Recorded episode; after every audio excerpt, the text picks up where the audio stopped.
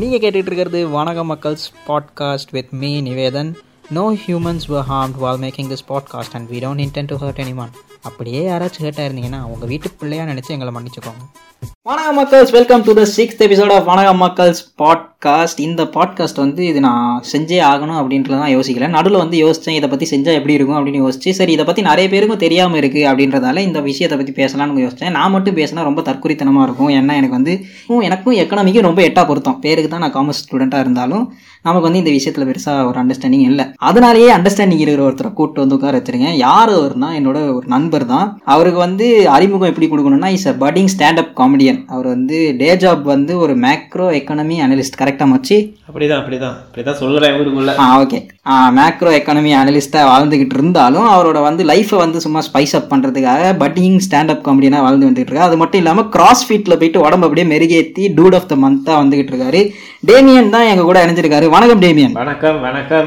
5 ரூபாய்க்கு நினைக்க சொன்னா 500 ரூபாய்க்கு பெர்ஃபார்ம் பண்ணுறியடா. என்ன செய்கிறது, வந்த கெஸ்ட்டை வந்து ரொம்ப அப்படியே கம்ஃபர்டபுளாக மேக் பண்ணுறது தானே ஒரு ஹோஸ்டோட வேலை. ஸோ இந்த பாட்காஸ்ட்டில் என்னதை பற்றி பேச போகிறோன்னா, சைனா வந்து நம்ம மேலே ஏன் இவ்வளோ ஆசை வச்சு நம்மளை வந்து அப்படியே செல்ல பிள்ளையாக வளர்த்துக்கிட்டு இருக்காங்க, நம்ம நாட்டில் ஏன் இவ்வளோ காசு கொடுத்து இந்த நாட்டை வளர்த்துக்கோங்க அப்படின்றாங்க. இதுக்கு பின்னால் உண்மையிலேயே அவங்களுக்கு நல்ல நோக்கம் தான் இருக்கா இல்லை வேறு ஏதாச்சும் நல்ல நோக்கம் இருக்கா? அது மட்டும் இல்லாமல் இந்த டெட் ட்ராப் அப்படின்னா என்ன அப்படின்றத பற்றி தான் இந்த எபிசோடில் ஃபுல்லாக பேச போகிறோம். ஸோ சைனாவும் சைனா சார்ந்த சம்பந்தங்களும் இந்த எபிசோடில் பேசப்படும்.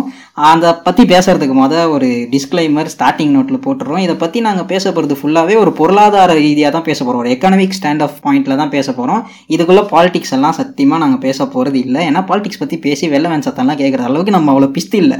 ஓகேவா? ஸோ வித் தட் நோட் நாங்கள் வந்து ஷோக்குள்ளே போயிடுவோம். ஸோ என்ன அது இந்த டெட் ட்ராப்னா என்ன, அதை பற்றி பேசுவோம். அதை பற்றி தெரிஞ்சுக்கிட்டா தான் இந்த ஷோ ஃபுல்லாக கொஞ்சம் கிளியராக இருக்கும். ஸோ சொல்லு மச்சி, டெட் ட்ராப்னா என்ன? Super super. So debt trap பற்றி சொல்கிறது முதல்ல நான் ட்ராப்பில் விழுந்தாமல் இருக்கிறதுக்கு ஒரு சின்ன டிஸ்க்ளைமர். நான் இன்றைக்கி ரெப்ரசன்ட் பண்ணுற எந்த ஒரு ஒப்பீனியன்ஸோ ஐடியாஸோ எந்த ஒரு நிறுவனத்தையோ வேறு தனிநபரையோ சார்ந்ததாக கிடையாது.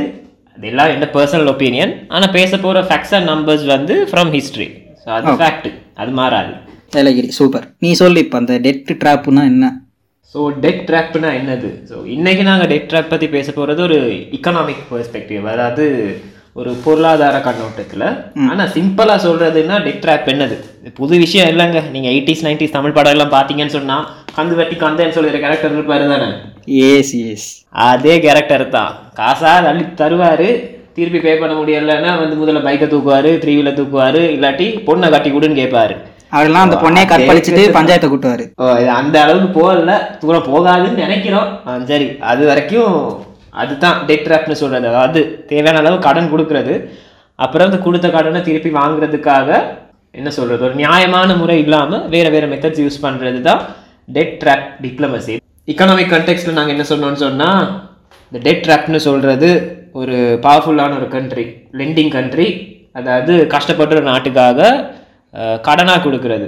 ஸோ இது எப்போயுமே ஒரு தப்பான கண்ணோட்டத்துலையும் பார்க்கணுன்னு கட்டாயம் கிடையாது. ஏன்னா வந்து historically speaking 1700s paste on என்ன சொல்கிறது டிப்ளமேட்டிக் ரிலேஷன்ஷிப், அதாவது அந்த நாட்டுக்கும் நாட்டுக்கும் இருக்கிற அந்த ரிலேஷன்ஷிப்பை பொறுத்து இந்த லெண்டிங் நடந்து கொண்டு தான் இருக்குது. புது விஷயம்னு இல்லை, டெட்டுங்கிறது புது விஷயம் இல்லைங்க, கடன் புது விஷயம் இல்லை, அந்த நாள்லேருந்து நடக்கிறது தான். ஆனால் இப்போ இந்த டெட் ட்ராப்ங்கிற வார்த்தை உண்மைக்குமே நாங்கள் ஹிஸ்ட்ரியை பார்த்தோன்னு சொன்னால் இது வந்து ரொம்ப பழைய வார்த்தை கிடையாது.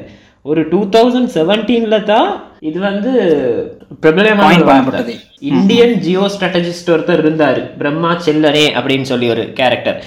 அவர் ஃபர்ஸ்ட் டைம் இதை பப்ளிஷ் பண்ணார் ஒரு ஆர்டிக்கலில். அதாவது சைனா டெட் ட்ராப் அப்படின்னு சொல்லி ஒரு ஆர்டிக்கல் ஒன்று பப்ளிஷ் பண்ணார். அதுலேருந்து தான் இந்த வார்த்தை பிக்கப் ஆகிச்சு 2017.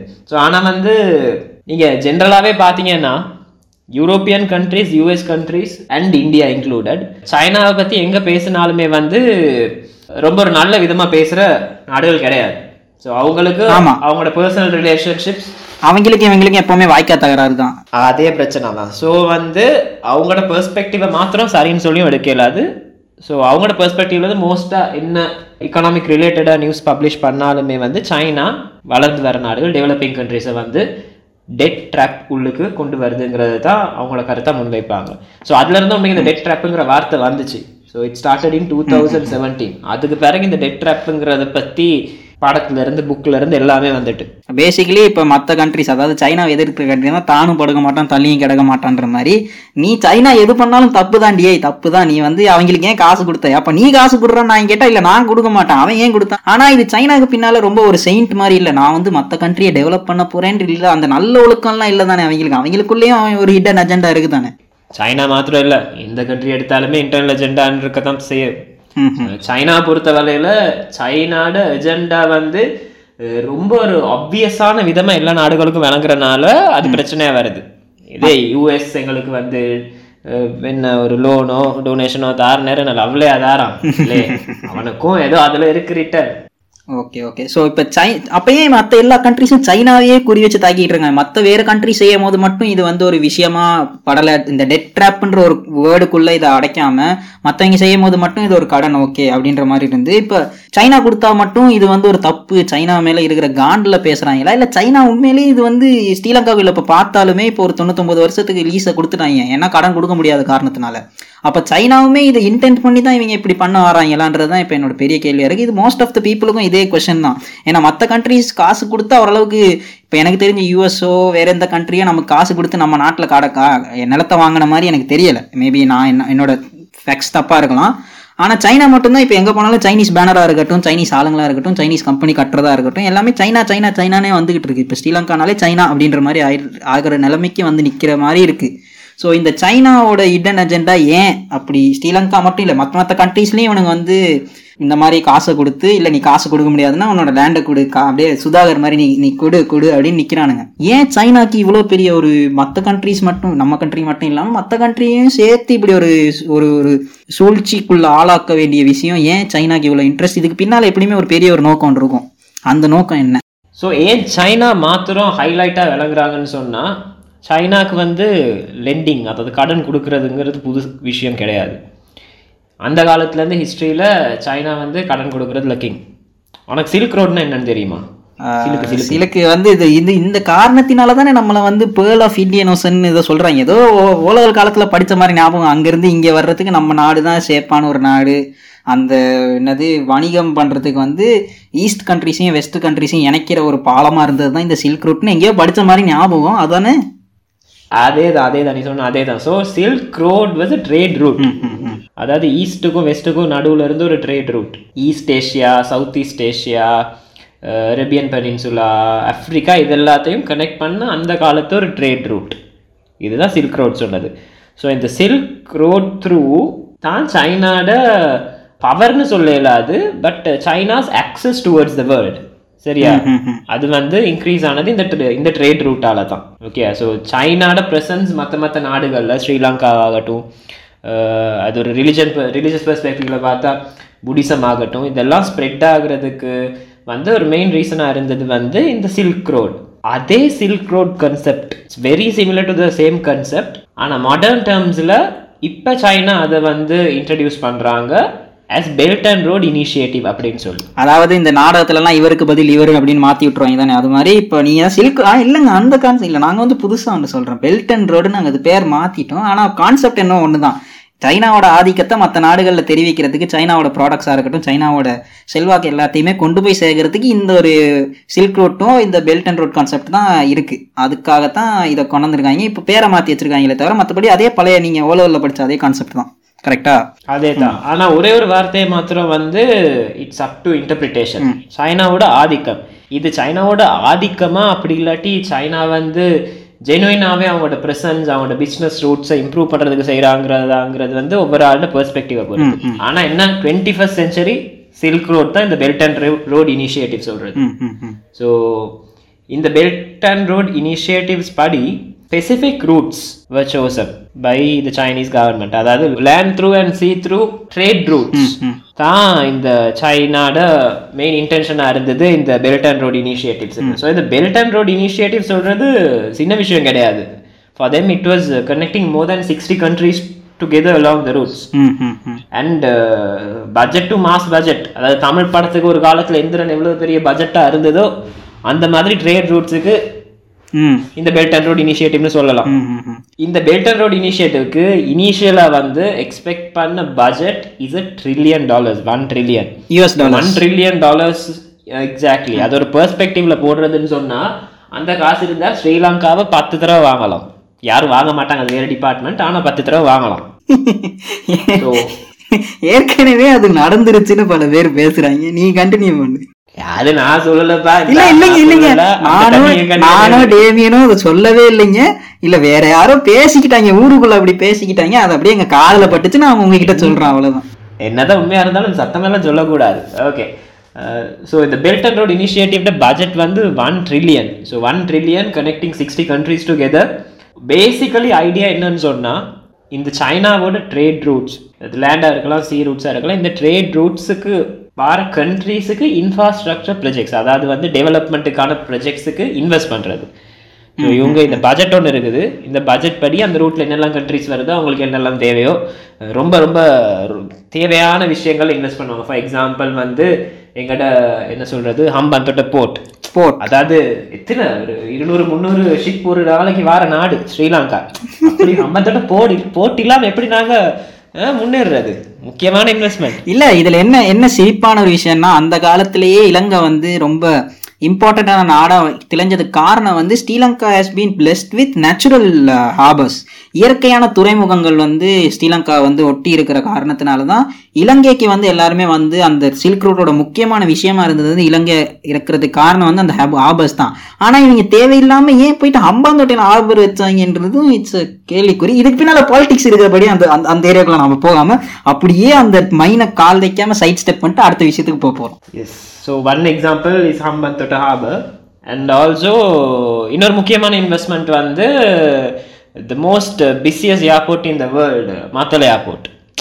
ஆமாம், அது வந்து நீங்கள் வந்து வந்து அதில் ஏர்போர்ட் இருக்குதா இல்லையான்னு தெரில, ஆனால் நெல் குடோனா பாவிச்சுக்கிட்டு இருக்காங்கன்னு ஏதோ கேள்விப்பட்டேன். தெரில, நீங்கள் வந்து ஏர்போர்ட் அந்த அந்த நெல் குடோனை தாண்டி எப்படி வந்து சூரிய ஏர்போர்ட்டில் சூர்யா வந்து ஃப்ளைட் இறக்கினாரோ அது மாதிரி இறக்கிக்கிட்டு இருக்காங்க. ரொம்ப வந்து நிறைய ஃப்ளைட்ஸ்லாம் வந்து போய்கிட்டு இருக்கு. கோவிட் சுச்சுவேஷன்லேயே நிறைய வந்து காக்காலாம் நடுவில் வந்து பறந்து இன்ஜினை தாக்காத மாதிரியெல்லாம் கட்டியிருக்காங்கன்னு கேள்விப்பட்டேன். ஸோ இந்த மாதிரி முக்கியமான கீ இன்வெஸ்ட்மெண்ட்ஸுக்கு இன்வெஸ்ட் பண்ணி இன்ஃப்ராஸ்ட்ரக்சர் டெவலப்மெண்ட்டுக்காக இந்த பெல்ட் அண்ட் ரோடு இனிஷியேட்டிவை தான் சைனா யூஸ் பண்ணி கொண்டிருந்தாங்க. ஸோ இது வந்து சில நல்ல விஷயங்களும் இருந்துச்சு. Even Colombo Katunayake highway, so that was also part of the belt and road initiative. So அது நல்லதாக தான் அமைஞ்சுது. ஸோ மெயின் பிரச்சனை என்னன்னு சொன்னால் இந்த இன்வெஸ்ட்மெண்ட்ஸ். ஸ்ரீலங்காவுக்கு எப்படி இந்த மத்தள ஏர்போர்ட், ஹம்பந்தோட்ட போர்ட் மாதிரியே மற்ற நாடுகளுக்கும் வந்து சில எக்கனாமிக்கலி ஃபீஸிபிள் இல்லாத இன்வெஸ்ட்மெண்ட்ஸ் சைனாவால் அப் டு அன் எக்ஸ்டென்ட் ஃபோர்ஸ்ஃபுல்லாக கொடுக்கப்பட்டதுன்னு சொல்லலாம். ஃபோர்ஸ்ஃபுல்லு சொல்லலாம், அவன் கொடுத்தா வாங்குறான், அவ்வளவுதான். இல்லை எங்கே ஃபோர்ஸ் பண்ண இருக்கு, அதான் இந்த கொடுக்கறத யாரும் ஏன்டா எவன்டா காசு கொடுத்தா வேணான்னு சொல்ல போறான். ஆனா இந்த இந்த இந்த இந்த ரெண்டு விஷயமுமே ஒரு தேவையில்லாத ஒரு ஆணியா தானே இருக்கு. இந்த ஹம்பாந்தோட்டை ஏர்போர்ட்டா இருந்துச்சு, ஹம்பாந்தோட்டை ஏர்போர்ட்டுங்கிற ஹம்பாந்தோட்டை ஹாபரா இருக்கட்டும், மத்தள ஏர்போர்ட்டா இருக்கட்டும், இவங்க என்ன ரீசனுக்காக கட்டினாங்களோ அந்த ரீசனே திருப்பி ஜகா வாங்கிருச்சு தானே. என்ன மைத்து கட்டினானுங்கன்னே தெரியாது. ஆனா அவங்களோட சில்க் ரூட் அந்த ரோட் அண்ட் பெல்ட் பாலிசி வந்து பெட்டர் ஆகணுன்றதுக்காக இது ரெண்டையும் கட்டினாலும் அது ரெண்டுமே யூஸ் ஆகாம தானே இருக்கு. ஸோ அது அந்த பெர்ஸ்பெக்டிவ்ல இது வந்து ஒரு ஃபெயில்டு ப்ராஜெக்ட் தானே. ஆப்வியஸ்லி ஃபெயில் ப்ராஜெக்ட் தான். பட் இனிஷியலி அவங்க ஸ்டார்ட் பண்ணின ப்ராஜெக்டை இன்டென்ஷன்ஸ் வந்து வித்தியாசமாக தான் இருந்தது. காசு ஒரு முக்கியமான விஷயம் தான் எந்த ஒரு இன்ஃப்ராஸ்ட்ரக்சர் ப்ராஜெக்ட்டுக்கும். ஆனால் அந்த ப்ராஜெக்டோட ஃபீஸிபிலிட்டின்னு வர நேரம் ஸ்டடி இன்னும் பெட்டராக நடந்திருக்கலாம், நிறைய பொலிட்டிக்கல் இன்டர்ஃபியரன்ஸ் இல்லாமல் இருந்திருக்கலாம். ஆனா இப்ப அதை பத்தி பேசவே இல்லை. சார், முடிஞ்சது முடிஞ்சு போச்சு. அது வந்து parallel universe of Sri Lanka அப்படின்னு ஒரு இடத்துல வந்து பெர்ஃபெக்டா எல்லாம் நடந்துருச்சு. இப்ப நாம இந்த உலகத்துல வாழ்ந்துட்டு இருக்கபடியே அது நடக்கல, அதை பத்தி நம்ம பேசி பிரயோசனம் இல்லை.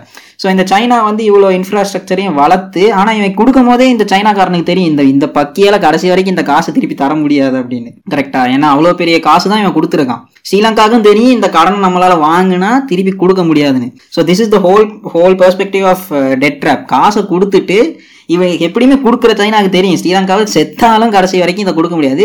அப்போ என்ன செய்வோம், என்னோட சாமானை நீ வந்து உன்னோட போர்ட்லேயோ உன்னோட ஏர்போர்ட்லேயோ கொண்டு போகும்போது ஃப்ரீ ஆஃப் சார்ஜ்லேயோ இல்லை குறைஞ்ச கட்டணத்திலேயே கொடுத்துக்கோ. அப்போ என்னோட விஷயங்கள் வந்து ஈஸியாக ஆக்சஸ் பண்ணிக்கலாம் எல்லா நாடும் அப்படின்ற மாதிரி ஒரு மோட்டிவில் தான் இது நடந்துச்சா.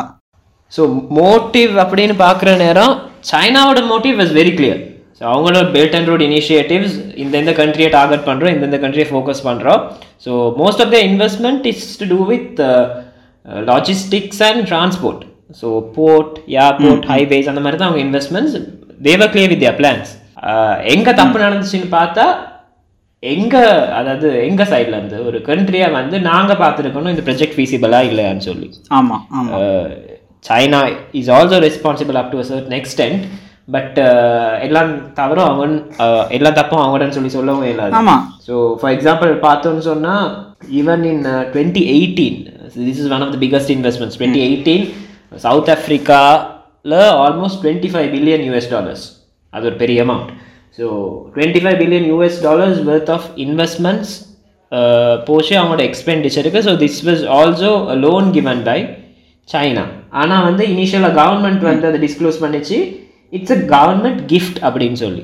சரியா? எந்த கவர்மெண்ட்? சைனா கவர்மெண்ட் கிஃப்ட் கொடுக்குறாங்க சவுத் ஆஃப்ரிக்கா கவர்மெண்ட்னு சொல்லி தான் initially it was disclosed.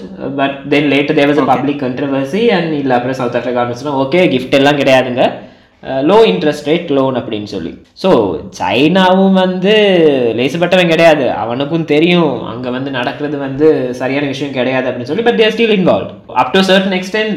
They also need to take responsibility of what's happening. நீ நான் கொடுக்குறேன், நீ வாங்குற, ஓமையில தான் தப்பு அப்படின்னு சொல்கிற பிளேஸில் சைனா கிடையாது. அந்த பிரியாணி மேன் சொல்கிற மாதிரி அணில் குண்டி அளவுக்கு சரி மூளை இருந்திருந்தா யோசிச்சு பார்த்துருக்கணும். ஹம்பாந்தோட்டையில் போட்டால் பிரச்சனை வருமா வராதா, நாம் வந்து மத்தலையில் ஆப்போட்டச்சா இன்ஜினுக்குள்ளே காக்கா குருவி பறக்குமா பறக்காதான்னு கொஞ்சம் யோசிச்சு பார்த்துருந்தா இவ்வளோ பிரச்சனை வந்திருக்காது. சரி, அவன் வந்து கொடுக்குறான், ட்ராப் பண்ண தான் போகிறான், சரி நம்ம நாடாச்சு கொஞ்சம் இன்ஃப்ராஸ்ட்ரக்சரில் டெவலப் ஆச்சா இல்லை.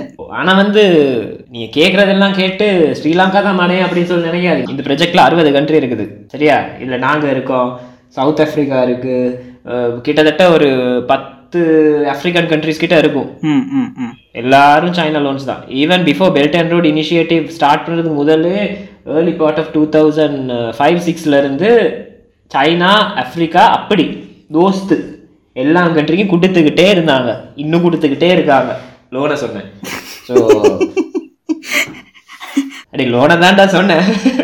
தம்பிங்க வாங்க கொடுங்க, என்ன என்ன என்ன என்ன வாங்கி வாங்கிட்டீங்களா, ஓகே தொடச்சிக்கோங்க, ஓகே ஓகே போங்க. அதே தான். ஸோ ரீசெண்டாக கூடி one of the countries Ecuador. So ஈக்வடோக்கு கண்டிஷனல் லோனுன்னு சைனா ஆஃபர் பண்ணான். பேசிக்காக என்ன சொன்னான்னு சொன்னால் 80% ஆஃப் யோர் ஆயில் ப்ரொடக்ஷன், நீ ப்ரொடியூஸ் பண்ணுற 80% ஆயிலை எங்களுக்கு தான் நீ எக்ஸ்போர்ட் பண்ணணும். சரியா? அதுக்கு உனக்கு இந்த லோன். ஸோ அதுதான் அடுத்த catch. Problem with Chinese loans even if it is not part of belt and road initiative. Belt and road initiative தான் இருக்கணும்னு கட்டாயம் இல்லை. சில நேரம் வந்து அது ஒரு பயலெட்ரல் லோனாகவும் இருக்கலாம், இல்லாட்டி வந்து ஏதோ ஒரு ப்ரொஜெக்ட் சார்ந்த லோனாகவும் இருக்கலாம். ஆனால் இப்போ நான் சாரி டு இன்டரப்ட், இப்போ நம்ம யூஎஸ்ஏக்கு வந்து கொஞ்சம் டு ஷெட் லைட், கொஞ்சம் அறிவு கண்ணை திறக்கிறதுக்கு பைலேட்ரல் லோன்னா என்னன்னு கொஞ்சம் விளங்கப்படுத்திருப்பா அவங்களுக்கு வந்து. அந்த அதுக்கும் சைனீஸ் டெட்ராப்புக்கும் ஒரு வித்தியாசம், அதாவது டெட்ராப்புக்கும் பைலேட்ரல் லோனுக்கும் என்ன வித்தியாசம் அப்படின்ற ஒரு விளக்கம் சொல்லிட்டேன்னா அவங்களுக்கு கொஞ்சம் கிளியராக புரிஞ்சிடும். ஓகே, பைலேட்ரல் லோன்னு சொல்கிறது வந்து பேசிக்காக ஒரு நாட்டோட கவர்மெண்ட் இன்னொரு நாட்டோட கவர்மெண்ட்டுக்கு கொடுக்குற லோன். இந்த லோன் வந்து ஒரு கமர்ஷியல் லோனாகவும் இருக்கலாம், அப்படி இல்லாட்டி ஒரு ப்ரொஜெக்ட், அதாவது ஒரு டெவலப்மெண்ட்டுக்காக ஒரு நல்ல நோக்கத்துக்காக கொடுக்குறதா இருக்கலாம். இந்த ரெண்டுக்கும் வித்தியாசம் என்னென்னா கமர்ஷியல் லோன்ட வந்து இன்ட்ரெஸ்ட் ரேட் யூஸ்வலாக கூட இருக்கும் ஒரு டெவலப்மெண்ட் ப்ரொஜெக்ட்டுக்கு கொடுக்குற லோனை தவிர. லோனோட கம்பேர் பண்ணுற நேரம் கமர்ஷியல் லோன் இன்ட்ரெஸ்ட் ரேட் கூட. அதாவது கமர்ஷியல் லோன்னா நாங்கள் காசாக கொடுத்துருவோம், அந்த காசை வச்சு நீங்கள் என்ன வேணால் பண்ணிக்கோங்க. இப்போ ஒரு ப்ராஜெக்ட் லோன்னா இந்த விஷயத்தை நான் கட்டி தரேன், அதுக்கான காஸ்ட்டில் வந்து இன்ட்ரெஸ்ட்டை போட்டு நீ எனக்கு தந்துரு அப்படின்ற மாதிரி ஒரு விஷயம். கரெக்டாக நான் சொல்கிறது இல்லை தப்பா? கமர்ஷியல் லோனுங்கிறது சரி, பட் ப்ரொஜெக்ட் லோன்ஸ்னு சொல்கிறது சம்டைம்ஸ் அவங்களோட கண்ட்ராக்டர்ஸ் இன்வால்வ் ஆகவும் மாட்டாங்க. ஒரு அமௌண்ட்டை வந்து அலோகேட் பண்ணுவாங்க, அந்த அமௌண்ட்டுக்குரிய பட்ஜெட்டில் நாங்கள் கண்ட்ராக்டர்ஸ் தேடி, அது அவங்க கண்ட்ராக்டர்ஸாகவும் இருக்கலாம், லோக்கல் கண்ட்ராக்டர்ஸாகவும் இருக்கலாம், அதை வச்சு நாங்கள் ப்ரொஜெக்டை முடிக்க by each level of completion of project அவங்க வந்து அந்த காசை ரிலீஸ் பண்ணுவாங்க. அப்படி தான் நார்மலாக வந்து ப்ரொஜெக்ட் லோன்ஸ் டிஸ்பர்ஸ் ஆகுறது. ஓகே, இங்கே என்ன பிரச்சனைன்னு சொன்னால், so Chinese loans, Chinese project லோன்ஸாக இருக்கட்டும், சைனீஸ் பைலேட்ரல் லோன்ஸாக இருக்கட்டும், அந்த லோனுக்குரிய கண்டிஷன் சொல்லுவாங்க இல்லையா, அந்த condition is not made public for most of the loans. ரெண்டு காதும் வச்ச மாதிரி ரெண்டு கவர்மெண்ட்டுக்கு மட்டும் தான் தெரியும், மக்களுக்கு வந்து வெளிப்படையாக சொல்ல மாட்டாங்க. அதுதான் அந்த படத்துல எல்லாம் மேல ஒரு பை என்னது கவரை போட்டு துணியை போட்டு இதுவா இதுவா இதுவா அப்படின்னா கையை போட்டு ஆட்டுவாங்களே. ஆமா, அதேதான் யார ஆட்டுறானுங்கன்னு தெரியல. So conditions are not made public, so it is making the other countries also very uncomfortable. That's one of the reasons. அந்த இந்தியா, யூஎஸ் எல்லாம் அந்த சைனீஸ் லோன்ஸுக்கு ரொம்ப அகேன்ஸ்டாக இருக்கிறதுக்கு ரீசன் வந்து அவங்களுக்கும் பயம்.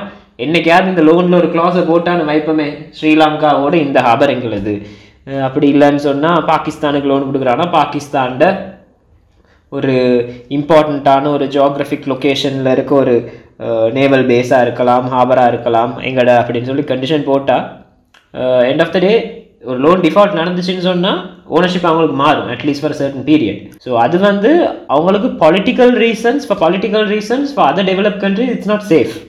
ஆமாம் ஆமாம், இப்போ இந்தியாவுக்கு பயம் என்னென்னா மற்ற கண்ட்ரியெல்லாம் வாங்கிட்டு சைனா நம்மளை சுற்று போட்டு நம்மளை சூத்தரிச்சிருவாங்களான்ற பயம் தான் இந்தியாவுக்கு. இப்போ பச்சையாக சொல்லணும்னா அதான், ஏற்கனவே சைனா ப்ராடக்டை பேன் பண்ணுறேன்னு சொல்லிட்டு நம்ம மோடி சர்க்காரில் நடந்துக்கிட்டு இருக்கு. இப்போ அவங்களோட கண்ட்ரியை மட்டும்தான் அவங்களோட பாதுகாத்துக்க முடியும் இந்தியாவால். சுற்றி இருக்கிற கண்ட்ரிக்கு வந்து நான் சைனா வந்து இதை நான் பண்ணுறேன்னு அவங்க வந்து கண்ட்ரியில் இருக்கிற கண்ட்ரோல் எடுத்துட்டாங்கன்னா இந்தியாவுக்கு ஆபத்து. சேம் அப்ளைஸ் டு யூஎஸ்ஏ கொஞ்சம் தூரத்தில் இருந்தாலும் அவனுக்கும் அந்த பயம்தான். அந்த பயத்தினால தான், அதுவும் முக்கியமாக இப்போ டேமி சொன்னா அந்த அன்டிஸ்க்ளோஸ் கண்டிஷன்ஸ் வந்து என்னவா வேணா இருக்கலாம். இப்போ என்னவா வேணா இருக்கலான்ற நேரத்தில் மற்ற கண்ட்ரிஸுக்கும் பயம் வந்துடும், இவன் நம்மளை சுற்று போட்டு நம்மளை பிரச்சனை பண்ணிடுவானோ அப்படின்ற பயத்தினால இந்தியாவும் இப்போ தலையிட பார்க்கும். இப்படி ஏன் தானே கொடுக்குற அப்படின்ற மாதிரி விஷயத்தெல்லாம் இந்தியா மட்டும் இல்லை, பெரிய பெரிய வல்லாதிக்கம் நிறைந்த கண்ட்ரிஸுகள்லாம் இதான் பிரச்சனை. இப்போ ஏன் சைனா வந்து இந்த கண்டிஷன்ஸை வெளியே சொல்ல மாட்டேங்கிறாங்க, அப்படி என்ன கண்டிஷன்ஸாக இருக்குன்ற ஆர்வமும் இது நம்ம கண்ட்ரிக்கு பாதகம் விளைவிச்சிருமோ. அதாவது இந்த கடன் வாங்குற கண்ட்ரி மட்டும் இல்லாமல் இந்தியாவோ யூஎஸ்ஓ சைனாவோ எதிர்க்கிற எந்த கண்ட்ரினாலும் அந்த கண்ட்ரிக்கும் பிரச்சனை வந்துடுமோன்ற பயம் தான் மற்ற கண்ட்ரிஸுக்கும். Exactly the point. ஸோ வந்து யாருமே நல்லவன் கிடையாது இந்த ஸ்டோரியில், எல்லாமே வில்லன் தான். அவனுக்கு என்ன ப்ரையாரிட்டியோ பார்த்து அதில் ஃபோக்கஸ் பண்ணுறாங்க, அவ்வளோதான். சார் எங்கள் ப்ரையாரிட்டியை நாங்கள் ஃபோக்கஸ் பண்ணாமே, அதாவது இந்த சைனீஸ் லோன்ஸ், இந்த சைனா லோன் என்னது, அது என்ன படம்டா நல்லவரா கெட்டவரான்னு கேட்பாங்களே, நாயகன், நம்ம நாயகன் படத்தில் வர மாதிரி அந்த கேள்விக்கு தான் எங்களுக்கு ஆன்சர் தெரியணும். சைனீஸ் லோன்ஸ் நல்லதா கேட்டதா? கடைசியில் நமக்கு மியூசிக் வாசிக்காமல் இருந்தால் சரி. இல்லை அது ஒன்றும் இல்லை மக்களே, அடுத்த பாட்காஸ்ட் வரலன்னா கண்டிப்பா, ஏற்கனவே போன எபிசோட்ல லைட்டா ஃபோடி பாட்காஸ்ட்ல சைனா பத்தி பேசினதுக்கே கொஞ்சம் அல்லு விட்டு போய் தான் இருக்கு. இந்த பாட்காஸ்ட்ல தைரியமா சைனாவை பத்தி தான் ஃபுல் பாட்காஸ்டே பேச போறோம், பேசிக்கிட்டு இருக்கோம். சப்போஸ் இன்ஸ்டாகிராம்ல அடிக்கடியோ போட்டோ வராட்டியோ, எஃபில நான் வந்து போஸ்ட் போடாட்டியோ, மீம் போடாட்டியோ, இல்ல பாட்காஸ்டே வராட்டியோ புரிஞ்சுக்கோங்க, எங்கேயோ ஒரு வெள்ளவேன் சத்தம் கேட்டிருக்குன்னு புரிஞ்சுக்கோங்க. இப்ப நாம வந்து என்னன்னா ரொம்ப கண்ட்ரவர்சியலான டாபிக் கத்தி மேல நடந்துகிட்டு இருக்கோம். என்ன நடக்குதுன்னு என்ன கொஞ்சம் கோட்டுக்கு இந்த பக்கம் போனாலும் பிரச்சனை ஆயிரும். ஸோ அந்த மாதிரி ஒரு கண்டென்ட் தான் பேசிக்கிட்டு இருக்கோம். ஆனால் இதெல்லாம் நாங்கள் ஏன் பேசுகிறோம், எல்லாருக்கும் இந்த விஷயம் போய் சேரணுன்ற ஒரு நல்ல நோக்கத்துக்காக தான் பேசிக்கிட்டு இருக்கோம். எங்கள் உயிரையும் உயிரையும் துணிஞ்சு நாங்கள் பேசிக்கிட்டு இருக்கோம் மக்களே. ஸோ ப்ளீஸ் இந்த பாட்காஸ்ட்டை கேளுங்க. நீ வந்து நீ கண்டினியூ பண்ணி டேமியன் எல்லாம் இல்லைங்க, அந்த கம்பெனியெல்லாம் வேலை செய்யலைங்க, நான் பாட்டு ரோட்ல பிச்சை எடுத்து கொண்டிருக்கேங்க, என்ன வார்த்தை விட்டுருங்க.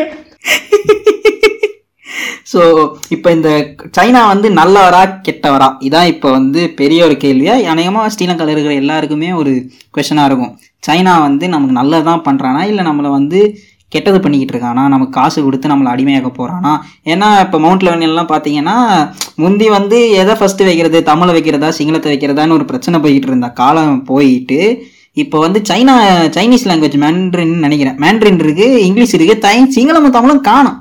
இப்போ அந்த நிலைமையில வந்து நிற்கிற இந்த நிலைமை உண்மையிலே நமக்கு நல்லதுதான் நடந்துகிட்டு இருக்கா இல்லையா அப்படின்ற ஒரு இடத்துக்குள்ளே தான் இப்போ போகிறோம். ஸோ டேமி நீ தான் சொல்லணும் என்னதான் நடந்துகிட்டு இருக்கு. ஸோ லாங் ஸ்டோரி ஷார்ட், இது வரைக்கும் சொன்ன விஷயம் என்னது, அதாவது சைனாவோட பெல்ட் அண்ட் ரோடு இனிஷியேட்டிவ், அந்த காலத்தில் சில்க் ரூட், அவங்களோட இன்டென்ஷன்ஸ் என்ன இந்த லோன்ஸ் தாரதுக்கு. ஸோ இந்த லோன்ஸ் தாரதுக்கு அவங்க சரியான மெத்தட் யூஸ் பண்ணாங்களா இல்லை, அது வந்து அப் டு இன்டர்பிரிட்டேஷன்.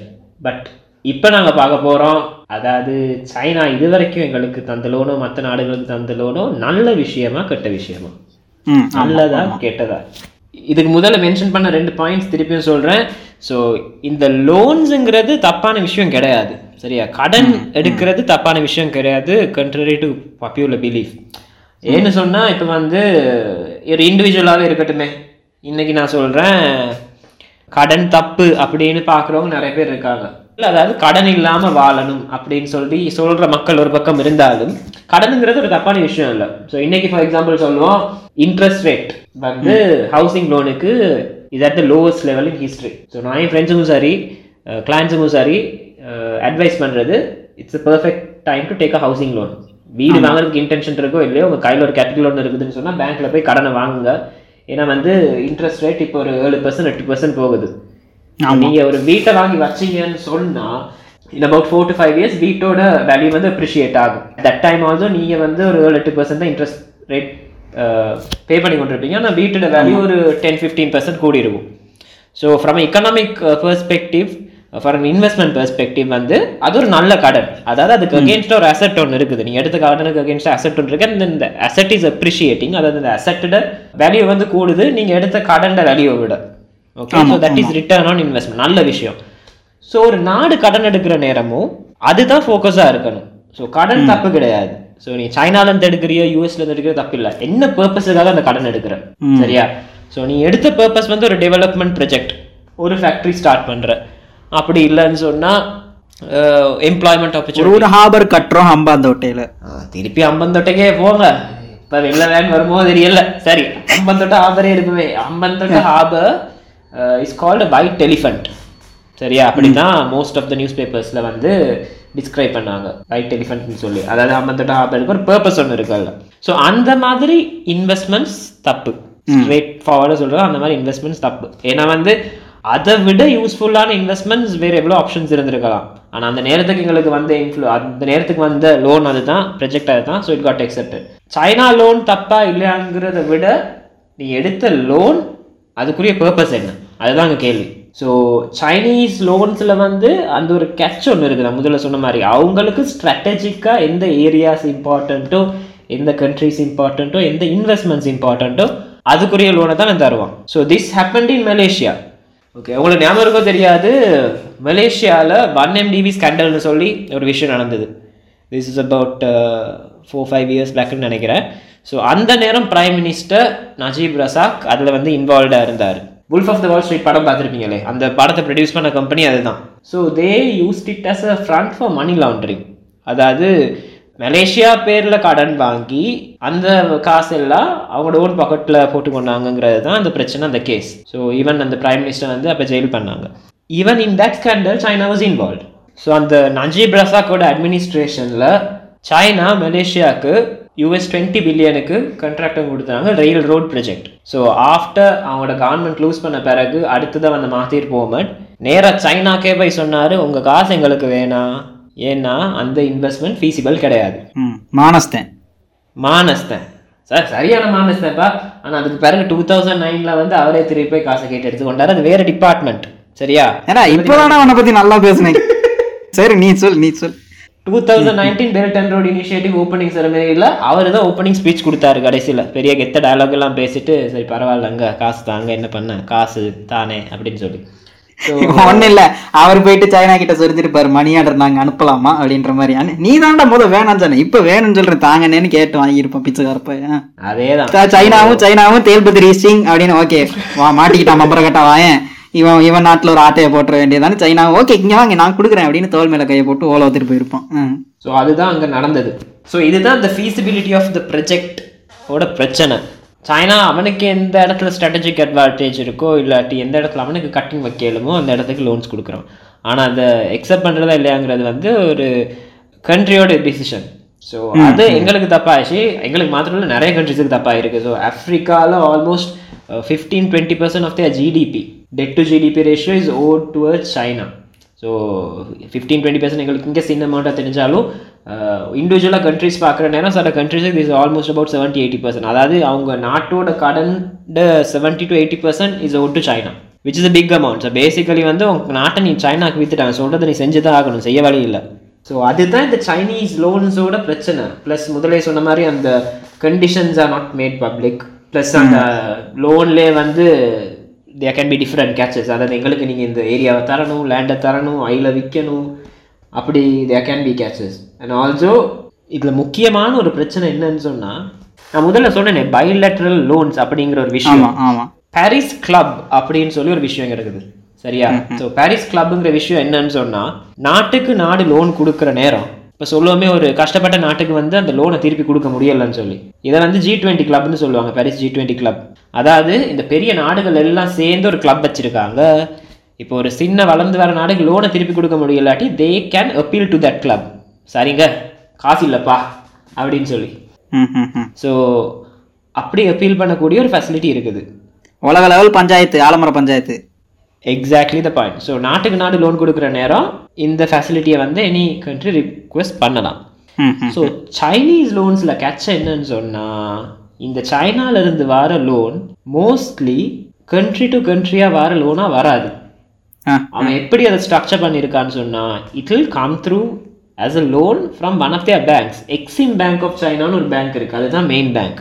அது அவங்களோட ஒரு ப்ரைவேட் பேங்க். இங்கே கமர்ஷியல் பேங்க், இன்டர்நேஷனல் பேங்க் எப்படியோ அது அவங்களோட ஒரு ப்ரைவேட் பேங்க் அங்கே. ஸோ இந்த பேங்க் த்ரூ தான் most of these project loans R even bilateral loans வருது. ஸோ வந்து அது கவர்மெண்ட் டு கவர்மெண்ட் வர லோன் கிடையாது.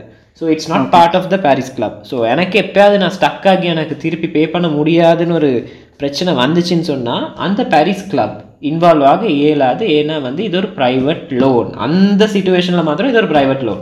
ஸோ பேசிக்கலி என்னென்னா, ஒரு ஒரு சைனாவில் இருக்கிற ஒரு கார்ப்பரேட் வந்து ஸ்ரீலங்காவுக்கு ஹெல்ப் பண்ணுற மாதிரி காட்டுமே தவிர ஸ்ரீலங்காவுக்கு வந்து சைனாவே ஹெல்ப் பண்ணிச்சுன்னு காட்டாது. ஸோ அந்த நேரத்தில் ஸ்ரீலங்கா போயிட்டு அந்த கிளப்பில் போயிட்டு நாங்கள் சொல்ல முடியாது, இப்படி எங்களால் காசு கொடுக்க முடியலை, சைனா வந்து கேட்குறான் திரும்பன்னு கேட்க முடியும்னா அப்படிலாம் தர முடியாது தம்பி, நீ வந்து ஒரு கார்ப்பரேட் தான் உனக்கு லோன் கொடுத்துருக்கு, சைனாவே கொடுக்கல, அதனால் எங்களால் தலையிட முடியாது, நான் ஈஸியாக சொல்லிட்டு போயிடும். ஸோ தட்ஸ் த கேஸில் அதே பிரச்சனை தான். ஸோ அந்த கார்ப்பரேட்லேருந்து வர லோன் ஒரு பயலெட்ரல் லோனாக வந்து அந்த இடத்துல கன்சிடர் ஆகாது. So that is also one of the catches of taking a Chinese loan.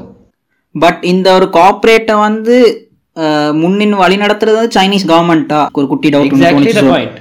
இனிஷியலாக இந்த லோன் வந்து நெகோஷியேட் ஆகி அக்ரி ஆகிற நேரம் it will be published as a bilateral loan. அதாவது நியூஸ் பேப்பரில் ஆர்டிக்கல் வர நேரமோ, இப்போ ரீசெண்டாக வந்து ஸ்ரீலங்காவுக்கு ஒரு syndicate loan, if I'm not mistaken 2019 or 2020 வந்து ஸ்ரீலங்காவுக்கு சைனாலேருந்து ஒரு சிண்டிகேட் லோன் வந்தது $500 million.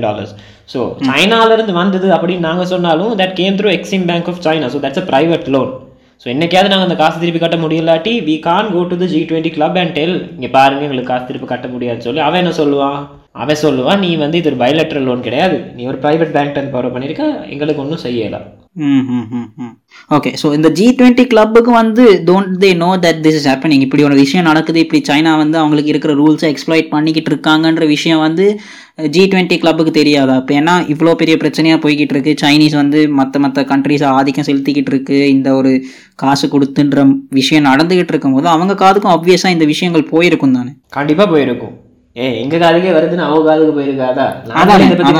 கவர்மெண்ட் பேசியிருக்காதா? தெரிஞ்சுதான் நடக்குது. அப்ப அந்த நேரத்துல அந்த G20 கிளப் வந்து ஒரு இனிஷியேட்டிவ் எடுக்கலையா? சோ சைனா நீ இப்படி பண்ற, இது வந்து தப்புடா தம்பி அப்படின்ற மாதிரி எதுவும் சொல்லலையா? சைனா பண்றதை வந்து நான் ஒரு பிசினஸ் பெர்ஸ்பெக்டிவோ இல்ல ஈவன் இன்னும் எக்கனாமிக் பெர்ஸ்பெக்டிவ்னு பாக்குறதுனா தப்பு கிடையாது. ஒரு பிரைவேட் பேங்க் லெண்ட் பண்ணுது. So it's representing the government but still it's a private bank lending.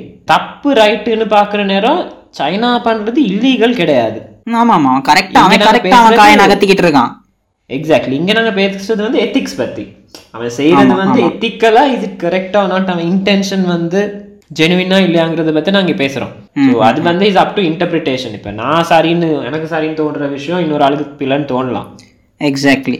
But end result அங்கே என்னங்கிறது தான் ஃபைனலாக வாட் மேட்டர்ஸ். ஸோ எங்களை பொறுத்த வரைக்கும் இது வரைக்கும் based on my perspective end results தப்பா ஒன்றும் போகலை. ஆமாம், ஹம்பாந்தோட்ட போட்டு போச்சு உண்மைதான், வச்சிருந்து என்ன பண்ண போகிறோம் அதானே. கடைசியில் விஜய் படத்தில் வர்ற ஹீரோயின் மாதிரி தான், நீ இருந்தாலும் ஒன்று தான் இல்லாட்டியும் ஒன்று தான்ற மாதிரி ஆயிடுச்சு. கவர்மெண்ட்லேருந்து கூட தப்பிச்சிடலாம், அவங்க ஃபேன்ஸ்லேருந்து தப்பிக்கல.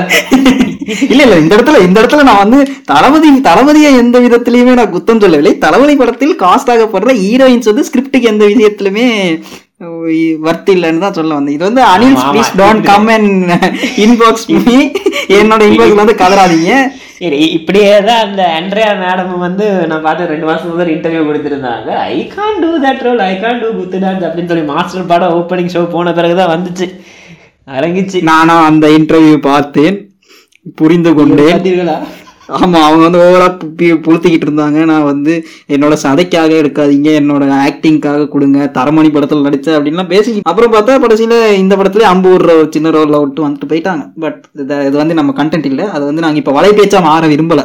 திருப்பி வந்து ஸ்ரீலங்கா சைனா சின்லங்காவுக்குள்ளே வந்துடும். ஸோ இப்போ இந்த தேவையில்லாத ஆணியெல்லாம் எந்த நிலைமையில ஸ்ரீலங்கா கொண்டாந்து நிப்பாட்டி இருக்கு. இப்போ இவ்வளோ பிரச்சனை நடந்துருச்சு, சைனா வந்து இவ்வளோ திருட்டுத்தனம் பண்ணித்தான் திருட்டோல தான் காசு கொடுத்துக்கிட்டு இருக்கான். G20 கிளப்புக்கு வந்து அவங்களோட பெரிய ஒரு ரூலை வந்து எக்ஸ்ப்ளாய்ட் பண்ணி ஒரு கார்ப்பரேட் மூலமாக கடன் கொடுத்துக்கிட்டு இருக்கான். அவனோட பெல்ட் அண்ட் ரோடு இனிஷியேட்டிவை அவன் வந்து பக்காவாக பிளான் பண்ணி செஞ்சுக்கிட்டு இருக்கான். கண்ட்ரிஸ் வந்து அந்த ப்ராஜெக்ட் காசு கிடைக்குதுன்றதால அந்த காசை வாங்கிட்டு ப்ராஜெக்ட் செய்கிறாங்க. பட் ப்ராஜெக்ட் வந்து ஃபீஸிபிளானு யோசிக்கிறது இல்லை, இது நமக்கு தேவையான ஆணியான்னு யோசிக்காம அந்த இடத்துல போய் காசு செலவழித்து சைனாவுக்கு திருப்பி கொடுக்க முடியாத ஒரு நிலைமையில இப்போ இதான் ground reality. To sum up the whole podcast, நாங்கள் வந்து இவ்வளோ நேரம் பேசின சம் அப் பண்ணோம்னா இப்போ நான் சொன்ன இந்த விஷயங்கள், இப்போ கிரவுண்ட் ரியாலிட்டி, இப்போ கிரவுண்ட் சுச்சுவேஷன் என்ன இருக்குது, ஸ்ரீலங்கா வந்து என்ன நிலைமையில் இருக்குது, ஸ்ரீலங்காவுக்கு வந்து சைனா கண்ட்ரோலுக்கு போயிடுமா போகாதா, இதுதான் மோஸ்ட் ஆஃப் த பீப்புளுக்கு இருக்கிற பெரிய ஒரு டவுட். நமக்கு மட்டும் இல்லை, இந்தியாவோட பெர்ஸ்பெக்டிவ்லையும் சரி, வெளி கண்ட்ரிஸோட பெர்ஸ்பெக்டிவும் சரி. ஏன்னா ஸ்ரீலங்கா வந்து ரொம்ப ஒரு முக்கியமான ஒரு நாடு இந்த சில்க் ரூட்டில். ஏன்னா இதான் கரெக்டாக கனெக்ட் பண்ணுற மாதிரி நீங்கள் மேப் எடுத்து பார்த்தீங்கன்னா நம்மளோட கண்ட்ரி தான். அதனால தான் பேர்ல் ஆஃப் த இண்டியன் ஓஷன்னே நம்மளை சொல்லுவாங்க. ஸோ ஸ்ரீலங்கா ரொம்ப குட்டியான கண்ட்ரியாக இருந்தாலும் it plays a big role இந்த silk route or belt and road initiative. இப்போ ஸ்ரீலங்காவோட நிலைமை என்ன? ஸோ நாங்கள் அடுத்ததாக பார்க்க போகிறது வந்து சைனாங்கிறத விட ஒரு ஸ்டெப் பின்னுக்கு வந்து ஸ்ரீலங்காவோட எக்ஸ்டர்னல் டேட், அதாவது எங்களுக்கு இருக்க அந்த கடன் சிச்சுவேஷன் என்ன, இதுல சைனாவோட இம்பாக்ட் என்னங்கிறத பத்தி தான் பேச போறோம். ஓகே, சரியா? ஸோ அதுக்கு ஒரு சின்ன இன்ட்ரடக்ஷன். இந்த கடன் பிரச்சனை ஏன் எங்களுக்கு வந்தது? ஸோ இது சவரின் டிஃபால்ட் அப்படின்னு சொல்லி பேசுகிறாங்க. அதாவது வந்து ஒரு நாடு வந்து எடுத்த கடனை திருப்பி கொடுக்காட்டி அதுக்கு வந்து சவரின் டிஃபால்ட் அப்படின்னு சொல்லுவாங்க, சரியா? ஸோ சவரின் டிஃபால்ட்டுங்கிறது ஒரு புது விஷயம் இல்லை.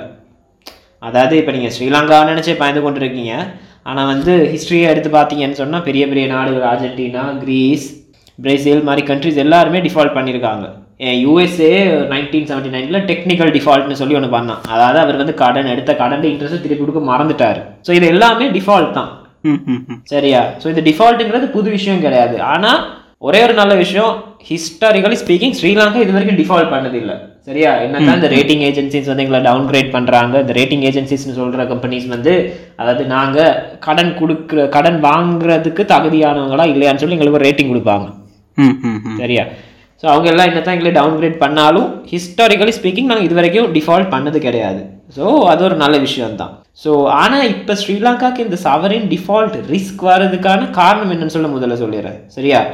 ஸ்ரீலங்காவோட மொத்த எக்ஸ்டர்னல் டெட்டோட எக்ஸ்போஷர் கிட்டத்தட்ட 30 பில்லியன் கிட்ட இருக்கும், சரி? அதாவது கவர்மெண்ட் வெளியே திருப்பி கொடுக்க வேண்டிய கடன் ஒரு கிட்டத்தட்ட 30 பில்லியன் இருக்குன்னு வைப்போமே, US டாலர்ஸ் 30 பில்லியன். ஓகே, அதுல more then 50% is what you called market borrowing or sovereign bond. இந்த சவரின் பாண்ட் சொல்ற விஷயம் வந்து முதல் தடவை 2008 தான் ஸ்ரீலங்கா சவரின் பாண்ட் மார்க்கெட்டுக்கு போனாங்க. அதாவது பேசிக்கலா கடன் வாங்குறது வந்து குறிப்பிட்ட ஒரு நாட்டில இருந்துன்னு இல்ல, பிரைவேட் இன்வெஸ்டர்ஸ்ட இருந்து. ஸோ கோல்ட்மேன் சாக்ஸ், JP மார்கன், சிட்டி பேங்க், அந்த மாதிரி பெரிய பெரிய பேங்க்ஸ் எல்லாம் இன்வெஸ்ட் பண்ணுவாங்க ஒரு பாண்ட்ல. ஸோ இங்க ரிஸ்க் என்னன்னு சொன்னா, இப்ப சொல்லுவோமே நாங்க ஒரு 1 பில்லியன் சவரின் பாண்ட் கடன் வாங்கிட்டோம் அப்படின்னு சொல்லி, இதே நீங்க ஒரு 30-40 வருஷத்துக்கு முதல் எடுத்திருந்தீங்கன்னா நீங்க இப்ப ஹவுசிங் லோன் திருப்பி எப்படி கொடுப்பீங்க? மாசம் 10,000, மாசம் 20,000 அப்படின்னு கொடுப்பீங்களா? அப்ப கடைசியா லோன் முடிகிற நேரம் வந்து கொடுக்க வேண்டிய அமௌண்ட் ஒரு மினிமல் அமௌண்ட்டாக தான் இருக்கும். ஆனால் இந்த சவரின் பாண்ட்ஸ் த்ரூ பரோ பண்ணுறதுன்னு அப்படி இல்லை, நீங்கள் வருஷத்துக்கு இன்ட்ரெஸ்ட்டை மாத்திரம் தான் கொடுப்பீங்க. ஆனால் இந்த மெயின் பிரின்சிபல் அமௌண்ட் சரியாக அந்த கடன் முடிகிற அந்த ஒரு நாளில் ஃபுல் அமௌண்ட்டையும் செட்டில் பண்ணணும். பலூன் பேமெண்ட் மாதிரி, கரெக்டாக அதை நான் ஃப்ரேஸ் பண்ணுறது சரியா? எக்ஸாக்ட்லி அதே வார்த்தை தான். It's a balloon payment on the last day of maturity. So இப்போ to bring perspective to every one, இப்போ நீங்கள் நார்மலாக வாங்குற கடன் வந்து நீங்கள் மாதம் கட்டுற 10,000 வந்து அந்த கடனோட முதலும் இன்ட்ரெஸ்ட்டும் ரெண்டும் சேர்ந்து தான் இருக்கும். ஸோ நீங்கள் கட்டி முடிகிற நேரம் உங்களுக்கு வந்து முதலும் முடிஞ்சிடும், இன்ட்ரெஸ்ட்டும் நீங்கள் கட்டி முடிஞ்சிருப்பீங்க. இதான் நார்மல் கடனுக்குள்ளே வரும். இப்போ டேமி சொல்கிற அந்த சவரின் டெட் எப்படி வரும்னா, நீங்கள் மாதமோ வருஷமோ அந்த கண்ட்ரி வந்து இன்னொரு கார்ப்பரேட்டுக்கோ இல்லை யார் கடன் கொடுத்தாங்களோ அவங்களுக்கு கொடுக்குற நேரம் அந்த இன்ட்ரெஸ்ட் பேமெண்ட் மட்டும்தான் போய்கிட்டு இருக்கும். நீங்கள் வாங்கின அந்த முதல் வந்து அப்படியே தான் இருக்கும். அதை நீங்கள் கடைசியில் அந்த கடைசி நாளோ அந்த கடைசி டேர்மில் வந்து ஒரு பல்க் பேமெண்ட்டாக பே பண்ணுவீங்க. That is balloon payment. Correct தானே நான் சொன்னது? Exactly the point. அண்ட் இந்த பலூன் பேமெண்ட்டுங்கிற கன்செப்ட் வந்தது பிறகு மோஸ்ட் ஆஃப் த கண்ட்ரிஸ் கடன் வாங்குகிற ஒரு மெயின் அசம்ஷன் வந்து திருப்பி கொடுக்குற நேரத்தில் நாங்கள் இன்னொரு கடன் எடுக்கலாம், சரியா? ஓகே ஓகே ஓகே இன்னொரு கடன் எடுத்து இந்த கடனை செட்டில் பண்ணிவிட்டு அந்த கடனை திருப்பி பே பண்ணலாம். ஸோ இந்த ஒரு அசம்ஷனில் தான் பரோ பண்ணுவாங்க. ஆனால் இப்போ எங்களோட பிரச்சனை என்னென்னா, இப்போ ஸ்ரீலங்கா டவுன் கிரேட் எல்லாம் பண்ணிட்டாங்க இல்லையா, அதனால எங்களுக்கு வந்து வெளியில் மார்க்கெட்டில் போய் பரோ பண்ண இயலாது. ஏன்னா எங்களுக்கு யாரும் காசு தர மாட்டிக்கிறாங்க. யாருமே நம்மளை நம்ப மாட்டாங்க. ஏன்டா ஏற்கனவே உன்னை பற்றி ஊருக்குள்ளே கேவலமாக பேசிக்கிட்டு இருக்காங்க, இப்போ நான் வேற உனக்கு காசு கொடுத்து நான் நாண்டியாகணுமான்னு மற்றவன் பேசிடுவான். அதே பிரச்சனை. இதுலலாம் யூஎஸ் ரொம்ப மோசம். சைனா தாரான்னு சொல்கிறான், தானும் படுக்க மாட்டான் தள்ளியும் படுக்க மாட்டான். Back to story on sovereign bonds. எங்களோட almost 50% of external debt exposure வந்து is through sovereign bonds. So அங்கே தான் எங்களுக்கு உண்மையான ரிஸ்க் இருக்குது. நீங்கள் சைனாவை பற்றி அவரை யோசிக்கிறீங்களே, நான் சொன்ன அந்த 30ல் மோதன் 16 பில்லியன் வந்து நான் சொன்ன சவரின் பாண்ட்ஸ். நீங்க வந்து கவலைப்பட வேண்டியது வந்து சைனாவை பத்தி இல்லடா செல்ல குட்டிகளா. இந்த சவரின் பாண்ட் கடைசியில இருக்கிற பலூன் பேமெண்ட், அதுவும் இப்ப இருக்கிற நிலைமையில ஸ்ரீலங்கா டேமி சொன்ன அந்த கான்செப்ட் படி பார்த்தா கடைசியை பலூன் பேமெண்ட் கொடுக்குறனால இன்னொருத்தண்ட கடை வாங்கி இந்த கடனை அடைச்சிட்டு அந்த கடனை அப்புறம் அடைச்சிக்கலாம் அப்படின்ற ஒரு இன்செப்ஷன் கான்செப்ட்ல தான் இவங்க ஸ்ரீலங்கா யோசிச்சுட்டு இருந்த நேரத்துல ஸ்ரீலங்காவோட தரத்தை குறைச்சு விட்டாங்க. அப்ப கடைசியில அந்த பலூன் பேமெண்ட் கட்டுற நேரம் இன்னொருத்தண்ட போயிட்டு கை விரிக்கிற நேரம் அவன் கொடுக்க மாட்டேன்றான். இப்ப இதான் இருக்க பெரிய பிரச்சனையா இருக்க போது. மோர் தென் சைனாவோட டெட் ட்ராப்பா இருக்கட்டும், இப்ப இவன் சொல்ற பெர்ஸ்பெக்டிவ் ஆக்சுவலி எனக்கே இப்பதான் இந்த விஷயம் தெரியும். ஸோ இவன் சொன்ன இந்த பெர்ஸ்பெக்டிவ் பார்த்தீங்கன்னா அந்த 50%க்கு மேலே இருக்கிற அந்த பிரச்சனை தான் பிரச்சனையாக இருக்க போது. அந்த ஒரு கடைசி பலூன் பேமெண்ட் வர்ற நேரம் வேறு எந்த கண்ட்ரிஸுமோ கார்பரேட்ஸோ நமக்கு வந்து கடன் கொடுக்க ரெடியாக இருக்காது. ஆனால் கடன் கொடுத்தேன் இப்போ எனக்கு காசை கொடு அப்படின்னு கேட்டே ஆகும். அந்த இடத்துல ஒரு கழுத்து பிடிப்பாங்க. அந்த இடத்துல நம்ம என்ன செய்ய போகிறோன்றதான் இப்போ கேள்வி. Yes, and to put it in to perspective, அந்த நான் சவரின் பாண்டுன்னு சொன்ன அந்த எக்ஸ்போஷர் வந்து almost about 50% of external debt. மொத்தம் 30 பில்லியனில் கிட்டத்தட்ட ஒரு 15-16 பில்லியன். இது வந்து 2019 அவைலபிள் டேட்டா படி, அதுக்கு பிறகு பப்ளிஷ் ஆகல படி almost 50% of the exposure is sovereign debt. அந்த இடத்துல சைனாவோட எக்ஸ்போஷர் 3 பில்லியன். சரியா, சைனான்னு பேசுறீங்க, சைனா 3, மொத்தம் இருக்கிறது 30. 10% தான் சைனா. 10%க்கு தான் இந்த பாட்காஸ்டே. ஸோ இது 3 பில்லியன் பற்றி தான் நாங்கள் பேசி கொண்டிருக்கோம். ஆனால் பிரச்சனை என்னன்னு சொன்னால், என்ன தான் இந்த 3 பில்லியன் எக்ஸ்போஷர் 10%ஆக இருந்தாலும் conditions and collaterals of the borrowing, அதாவது நாங்கள் திருப்பி கொடுக்கலன்னா சைனா எந்த அளவு ஸ்ரீலங்கா மேலே ஒரு கண்ட்ரோல் இருக்குங்கிறது தான் பல பேர்ட்ட பிரச்சனையாக இருக்குது. So Hambantota port was a good example. என்ன தான் அது எங்களுக்கு யூஸ்ஃபுல்லாக இல்லை, நாங்கள் வித்துட்டோம் அப்படின்னு சொன்னாலும் வந்து எண்ட் ஆஃப் த டே அது ஒரு ஸ்ரீலங்கா, அதாவது எங்கள் ஸ்ரீலங்கா நாட்டுக்குரிய மக்களுக்குரிய ஒரு அசெட், ஒரு ப்ராப்பர்ட்டி. எக்ஸாக்ட்லி. ஸோ அதுதான் இங்கே பல பேரோட கன்சர்னாக இருக்குது. ஸோ எங்கே இது போய் நிற்கும், எந்த இடத்துல நிற்கும்? So where do they draw the line? So இப்போ 3 பில்லியன் இருக்கிறது கூடலாம். That is one of the concern. So at least make the conditions of the borrowing public. சரியா, ஒன்று எல்லாருக்கும் தெரிஞ்சு என்ன கண்டிஷன், இதான் கண்டிஷன்ஸ் அப்படின்னு சொல்லி கொடுங்க. அப்படி இல்லை இப்போ so just a perspective of mind. இப்போ அப்படி சொன்னா போல what difference is it gonna make? ஏன்னா எண்ட் ஆஃப் த டே இந்த கண்டிஷன்ஸ் வந்து நம்ம நல்லா இல்லைன்னு ப்ரொடெஸ்ட் பண்ணாலும் government is gonna go head and by the money. இல்லை, நாட் நெசசரிலி. இப்போ உங்களுக்கு ஞாபகம் இருக்கும்போது தெரியா, எம்சிஜி அப்படின்னு சொல்லி யூஎஸ்ல இருந்து ஒரு கிராண்ட் ஒன்று வந்துச்சு எங்களுக்கு, எம்சிஜி கிராண்ட்னு சொல்லி. So people protested because those conditions were made public. எக்ஸாக்டா அக்ரிமெண்ட்ல என்ன இருக்குன்னு நானா வாசிக்கல. ஆனால் from what I gathered from the news is, ஏதோ ஒரு லேண்ட் டிக்ளமேஷன், அதாவது திருப்பி கொடுக்கலன்னு சொன்னால் ஏதோ ஒரு ஏரியா வந்து அவங்க கண்ட்ரோலோ அவங்களுக்கு சொந்தமோ அப்படி ஒரு கண்டிஷன் ஒன்று அந்த அக்ரிமெண்ட்ல இருந்தது அப்படின்னு சொல்லி ஒரு கதை ஒன்று இருந்தது. அது one of the reasons protest பண்ணதுக்கு. பொலிட்டிக்கல் ரீசன்ஸ்னாலையும் அந்த ப்ராஜெக்ட் அப்ரூவ் ஆகலை. But at least it was transparent. ஏதோ ஒரு கொஞ்சோண்டு டெமோக்ரஸி சரி அங்கே இடத்துல இருந்துச்சு, ப்ரொடெஸ்ட் பண்ணாங்க, இல்லாமல் போயிடுச்சு. Okay, it make sense. இல்லாமல் போனதுக்கு ரீசன் ப்ரொடெஸ்ட்டோ வேற என்ன ரீசனோ எனக்கு தான் தெரியாது. ஆனால் ஒரு அளவு டிரான்ஸ்பேரன்சி இருந்தது. ஸோ அது ஒரு நல்ல விஷயம். ஸோ பிரச்சனை என்னன்னா, இந்த சைனீஸ் லோன்ஸ்ல இந்த டிரான்ஸ்பேரன்சி கிடையாது. அதுதான் இந்த சைனீஸ் லோன்ஸோட risk. End of the day இப்போ ஸ்ரீலங்கன் இம்பாக்ட் நாங்கள் பார்த்தோம்னு சொன்னால் it's only about 10% according to 2009 publish numbers. அது ஒரு பெரிய அமௌண்ட்டா இப்போ தோணலன்னு சொன்னாலும், இப்போ நாங்கள் அந்த 16 பில்லியனை திருப்பி பே பண்ண வேண்டி இருக்கு இல்லையா? ஆமா, அந்த 16 பில்லியனுக்கு நாங்கள் டிபெண்ட் பண்ணி இருக்கிறது சைனா தான். So it exactly made public recently that எங்களோட கவர்மெண்ட்டுக்கு வந்து ஐஎம்எஃப், இன்டர்நேஷனல் மானிட்டரி ஃபண்ட் அப்படின்னு சொல்ற ஆர்கனைசேஷன் கிட்ட போறதுக்குரிய இன்ட்ரெஸ்ட் இல்லை அப்படின்னு சொல்லி. So it is slightly out of the topic that we are discussing. ஆனால் இந்த ஐஎம்எஃப் பற்றி ஒரு விஷயத்தை சொல்லிடுறேன். அதாவது இந்த ஐஎம்எஃப்னு சொல்றது it's a global financial organisation. அதாவது இந்த மாதிரி பிரச்சனைகள் வார நேரம் ஃபைனான்ஷியல் சிஸ்டம் ஸ்டெபிலிட்டி ஒரு பிரச்சனை வார்னர் கண்ட்ரியோட ஃபைனான்ஷியல் சிஸ்டமுக்கு ஒரு இஷ்யூ ஒன்று வருது. இந்த மாதிரி காசு திருப்பி கொடுக்க முடியலையா, அவங்கள்ட்ட வரவு செலவு ஒழுங்காக பார்த்துக்கொள்ள முடியலையா, அப்படி ஒரு சுச்சுவேஷன் வார நேரம் ஐஎம்எஃப் கெட்ஸ் இன்வால்வ்ட். அண்ட் அவங்க சொல்லுவாங்க, ஓகே இந்த இந்த இந்த இந்த மெத்தடெல்லாம் ஃபாலோ பண்ணுங்கள், இப்படி ஒரு ஸ்ட்ரக்சரில் ஒர்க் பண்ணுங்கள், நாங்கள் உங்களுக்கு ஒரு இந்தளவு அமௌண்ட் தரோம், ஸோ நீங்கள் இப்படியே செஞ்சு கொண்டு போனீங்கன்னு சொன்னால் உங்கள் பிரச்சனைகள் எல்லாம் சரியாயிரும் அப்படின்னு சொல்கிற ஒரு ஆர்கனைசேஷன் தான் IMF. ஆனால் வந்து historically speaking at least least 15 years எடுத்தோன்னு சொன்னால் இந்த ஐஎம்எஃப் ப்ரோக்ராமுக்கு உள்ளுக்கு போன நிறைய கண்ட்ரீஸுக்கு உள்ளுக்கு போனதை விட வெளியே வரணும் பிரச்சனை கூட தான் இருந்தது. ஏன்னா இந்த ரிசெஷன் அப்படின்னு சொல்லி ஒரு நாடு பிரச்சனைகளுக்கு போகிற நேரம் one of the main problems of the economy is நாங்கள் செலவழிக்க மாட்டோம், வி டோன்ட் ஸ்பெண்ட். ஸோ இப்போ கொரோனா எடுப்புமே, கொரோனா முடிஞ்ச பிறகு ஒரு வெளியே போய் ஒரு கடையில் சாப்பிட்றதுக்கோ இல்லாட்டி ஒரு விஷயத்தை வாங்குறதுக்கோ நாங்கள் எத்தனை தடவை யோசிக்கிறோம். So you and me we don't spend. அந்த கன்சம்ஷன் அந்த ஸ்பெண்டிங் வந்து அந்த இடத்துல வந்து ஹால்ட் ஆகிரும். So that's one of the main reason அந்த இடத்துல இருந்து இக்கனாமி முன்னுக்கு போகிறது வந்து பெரிய பிரச்சனை ஆகுறதுக்கு. ஸோ அதுக்கு கவர்மெண்ட் வளமே என்ன செய்வாங்கன்னு சொன்னால், so even during corona all but the governments are doing is money print பண்ணி மார்க்கெட்டில் வந்து ஆர்டிஃபிஷியலாக இன்ஜெக்ட் பண்ணுவாங்க. சரி, நான் காசு தரேன், நீ செலவழி, அந்த மாதிரி. But that would end up in increased இன்ஃப்ளேஷன்ல. இன்க்ரீஸ்ட் இன்ஃப்ளேஷன் போகிறதுக்குரிய ஒரே சான்ஸ் நானும் நீ அதை செலவழிக்க தொடங்க நான் மாத்திரம் தான். ஆனால் வந்து இதுக்கு ஒரு பெரிய டைம் லாக் இருக்குது. இப்போ காசு போட்டாங்கன்னு சொல்லி செலவழிக்க மாட்டாங்க. ஃபார் எக்ஸாம்பிள் இப்போ ஹவுசிங் லோன் 7% போகுது. எங்களுக்கு தெரிஞ்ச எத்தனை பேர் ஹவுசிங் லோன் எடுத்துட்டோம்? இல்லை. ஸோ எப்போ இந்த லோன் எல்லாம் மூவ் ஆக தொடங்குதோ, எப்போ ஆட்கள் பரோ பண்ணி ஸ்பெண்ட் பண்ண தொடங்குறாங்களோ, அந்த பாயிண்ட்லேருந்து usually it takes about 14 to 18 months five to turn in to inflation. Okay okay சரியா. ஸோ ஐஎம்எஃப்க்கு இந்த விஷயம் பிடிக்காது. IMF is completely against it. IMF வந்து ஆஸ்டெரிட்டி மெஷர்ஸ்னு ஒன்று என்ஃபோர்ஸ் பண்ணுவான் மோஸ்ட்டாக. அவன் வந்து செலவை குறைக்க தான் பார்ப்பான். ஸோ பேசிஸ் கான்ட்ராக்டர் பாயிண்ட்ல இல்லையா? Exactly. So that's one of the reasons previous IMF programs failed. So அவன் நாட்டுக்கிட்ட, அதாவது அவன் வந்து கவர்மெண்ட் கிட்ட வந்து சொல்லுவான், ஓகே உனக்கு நான் ஒரு $1 billion, $2 billion தரேன், உண்ட ஸ்டெபிலிட்டி சிஸ்டம், ஃபைனான்சியல் சிஸ்டம் ஸ்டெபிலிட்டியை வந்து மெயின்டைன் பண்ணுறதுக்கு. பட் நான் சொல்கிற மாதிரி தான் நீ செலவழிக்கலாம், நான் சொல்கிறது தான் நீ செலவழிக்கலாம். Restricted spending, restricted spending. So இந்த ரெஸ்ட்ரிக்டட் ஸ்பெண்டிங்கிறது ஒரு ரிசெஷன் இருக்க ஒரு என்வாயர்மெண்ட்ல வந்து it doesn't work, it's not practical. So that's one of the reasons why right now the government is refusing to go to IMF. So government also knows, அதாவது this is a completely different situation. So ஆட்கள் செலவழிக்க மாட்டேங்கிறாங்க. So அதுக்கு என்னெல்லாம் பண்ணலாம்? அதுக்கு print பண்ணி போடலாமா? அப்படி இல்லைன்னா இன்ட்ரெஸ்ட் ரேட்டை குறைக்கலாமா? ஸோ அந்த மாதிரி இந்த டார்க்ல வர்ற இட்ஸ் ஆல் கனெக்டட் மாதிரி கடைசியில் இந்த இப்போ ஏன் செலவழிக்க மாட்டேங்கிறாங்க? கொரோனாலாம். ஏன் கொரோனா? சைனா பாத்தியலா இப்படி எல்லாம் வேலை செய்யுதுன்னு.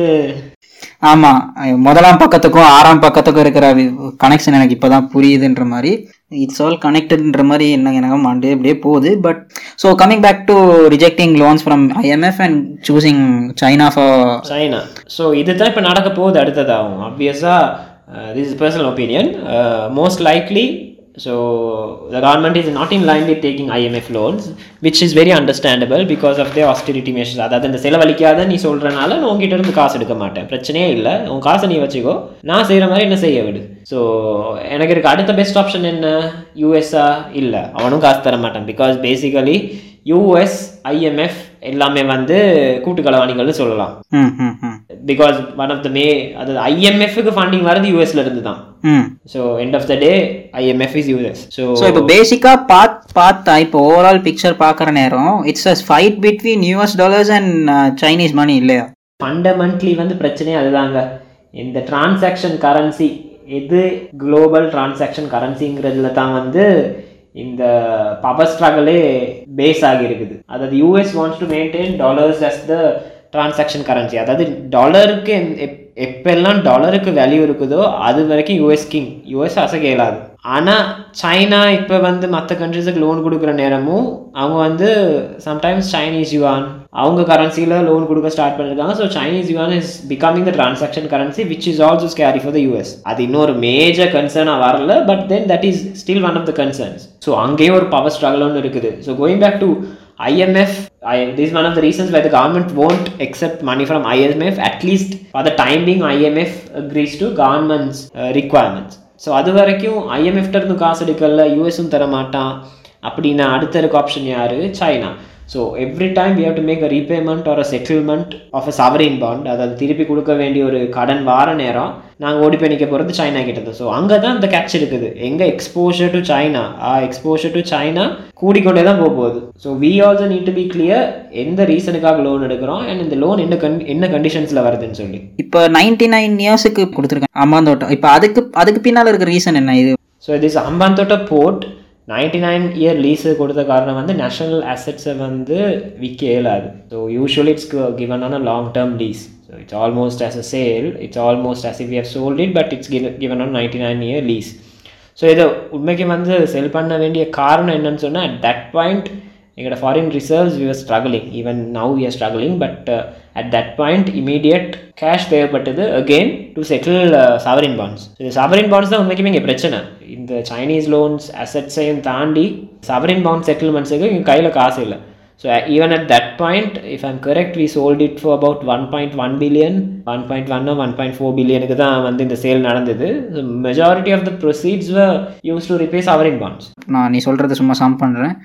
இந்த 99 இப்போ மொதல் சொன்ன அந்த எக்ஸாம்பிளாக இப்போ இந்த ஹம்பாந்தோட்ட இஷ்யூ எடுத்துக்கலாம். இப்போ நம்மளால் ஒரு சாவரின் பாண்டை கொடுக்க முடியலை, அந்த பலூன் பேமெண்ட் வர்ற நேரம் நம்ம பார்த்துருக்கோம். சரி, வேறு எந்த கண்ட்ரியும் நமக்கு உதவ போகிறது இல்லை, சைனாட்ட தான் ஏற்கனவே நம்ம பிரச்சனை பங்காளியாக இருக்கும். இங்கே பாரு, இந்த என்னால் என்னோடய சட்டம்படி என்னால் நாட்டை வந்து என்னால் விற்க முடியாது. ஸோ நீ 99 இயர் லீஸ் எடுத்துக்கோ, ஹம்பாந்தோட்ட போட்ட யூ கேன் டூ, அது உன்னோட கண்ட்ரோலில் இருக்கும்.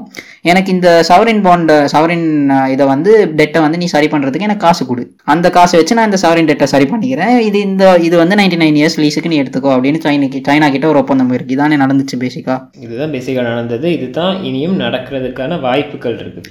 இப்போ இனி மற்ற சாவரின் பாண்ட்ஸை வந்து செட்டில் பண்ணுறதுக்கு இனி கொஞ்சம் கொஞ்சமாக லீஸுக்கு நம்ம கண்ட்ரி போய்கிட்டு இருக்கோம். இப்போ நீ சொல்கிற விதப்படி பார்த்தா இப்போ மோஸ்ட் ஆஃப் த 50% மேலே சாவரின் பாண்ட் தான் இருக்குது.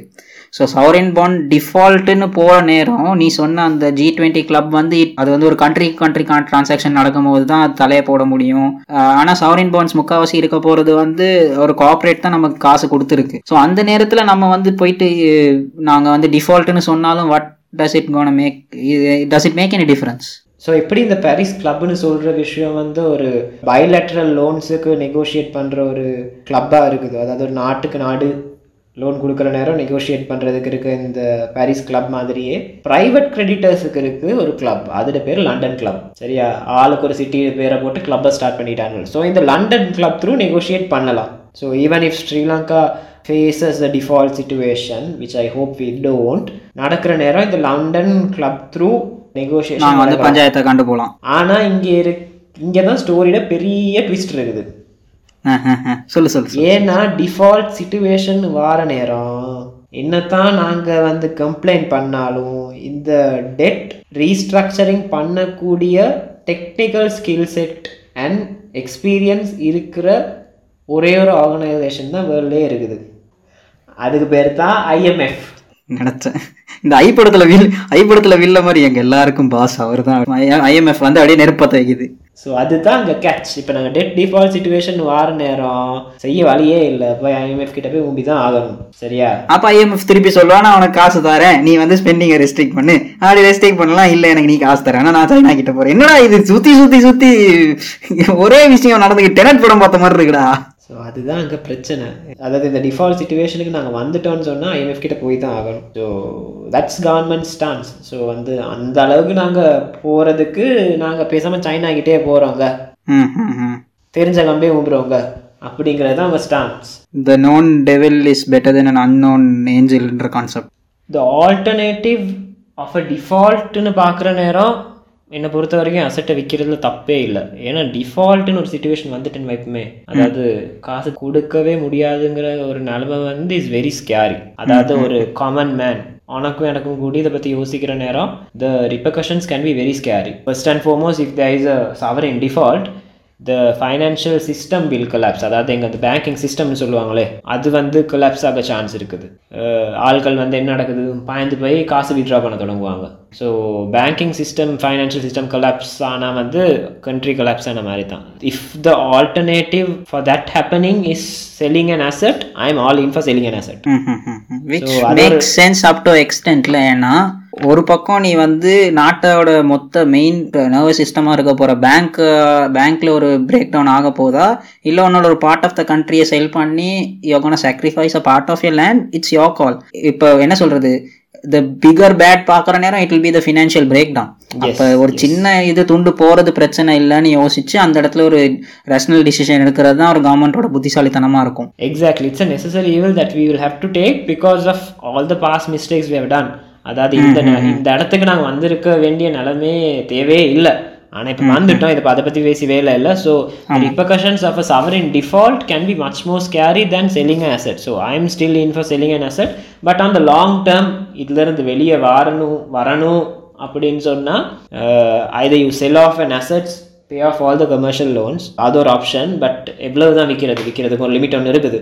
அடுத்த alternative is to increase the exports which is not happening right now. So நீங்க பாத்தீங்கன்னா சொன்னா 2000ல எக்ஸ்போர்ட் டு ஜிடிபி ரேஷியோன்னு சொல்லுவாங்க. அதாவது அந்த ஜிடிபியில் எவ்வளவு வந்து எங்களோட எக்ஸ்போர்ட்டால வருது அப்படின்னு பார்க்குற நேரம் இட் வாஸ் அபவுட் 40% இன் 2000ல 40%, 2015-16 வரனா இட்ஸ் லெஸ் தேன் 20%. ஸோ வந்து அது இம்ப்ரூவ் ஆகுது இல்லை.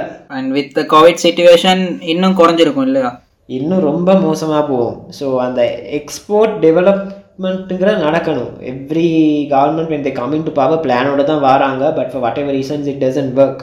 ஒன்று கடன் வாங்கி திங்கிறத குறை, இல்லாட்டி வாங்கின கடனை திருப்பி கொடுக்கறதுக்காக எக்ஸ்போர்ட்ஸை டெவலப் பண்ணுற, ரெண்டில் ஏதாவது ஒன்று நடந்தே ஆகணும். ஸோ இந்த கடன் வாங்கி திங்கிறத குறைக்கிறதுக்கு தான் இப்போ இந்த இம்போர்ட் கண்ட்ரோல்ஸ் போட்டிருக்காங்க. கார் வாங்கி இல்லாது சர்டன் எலக்ட்ரானிக்ஸ் இம்போர்ட்ஸை ஸ்டாப் அபார்ட்.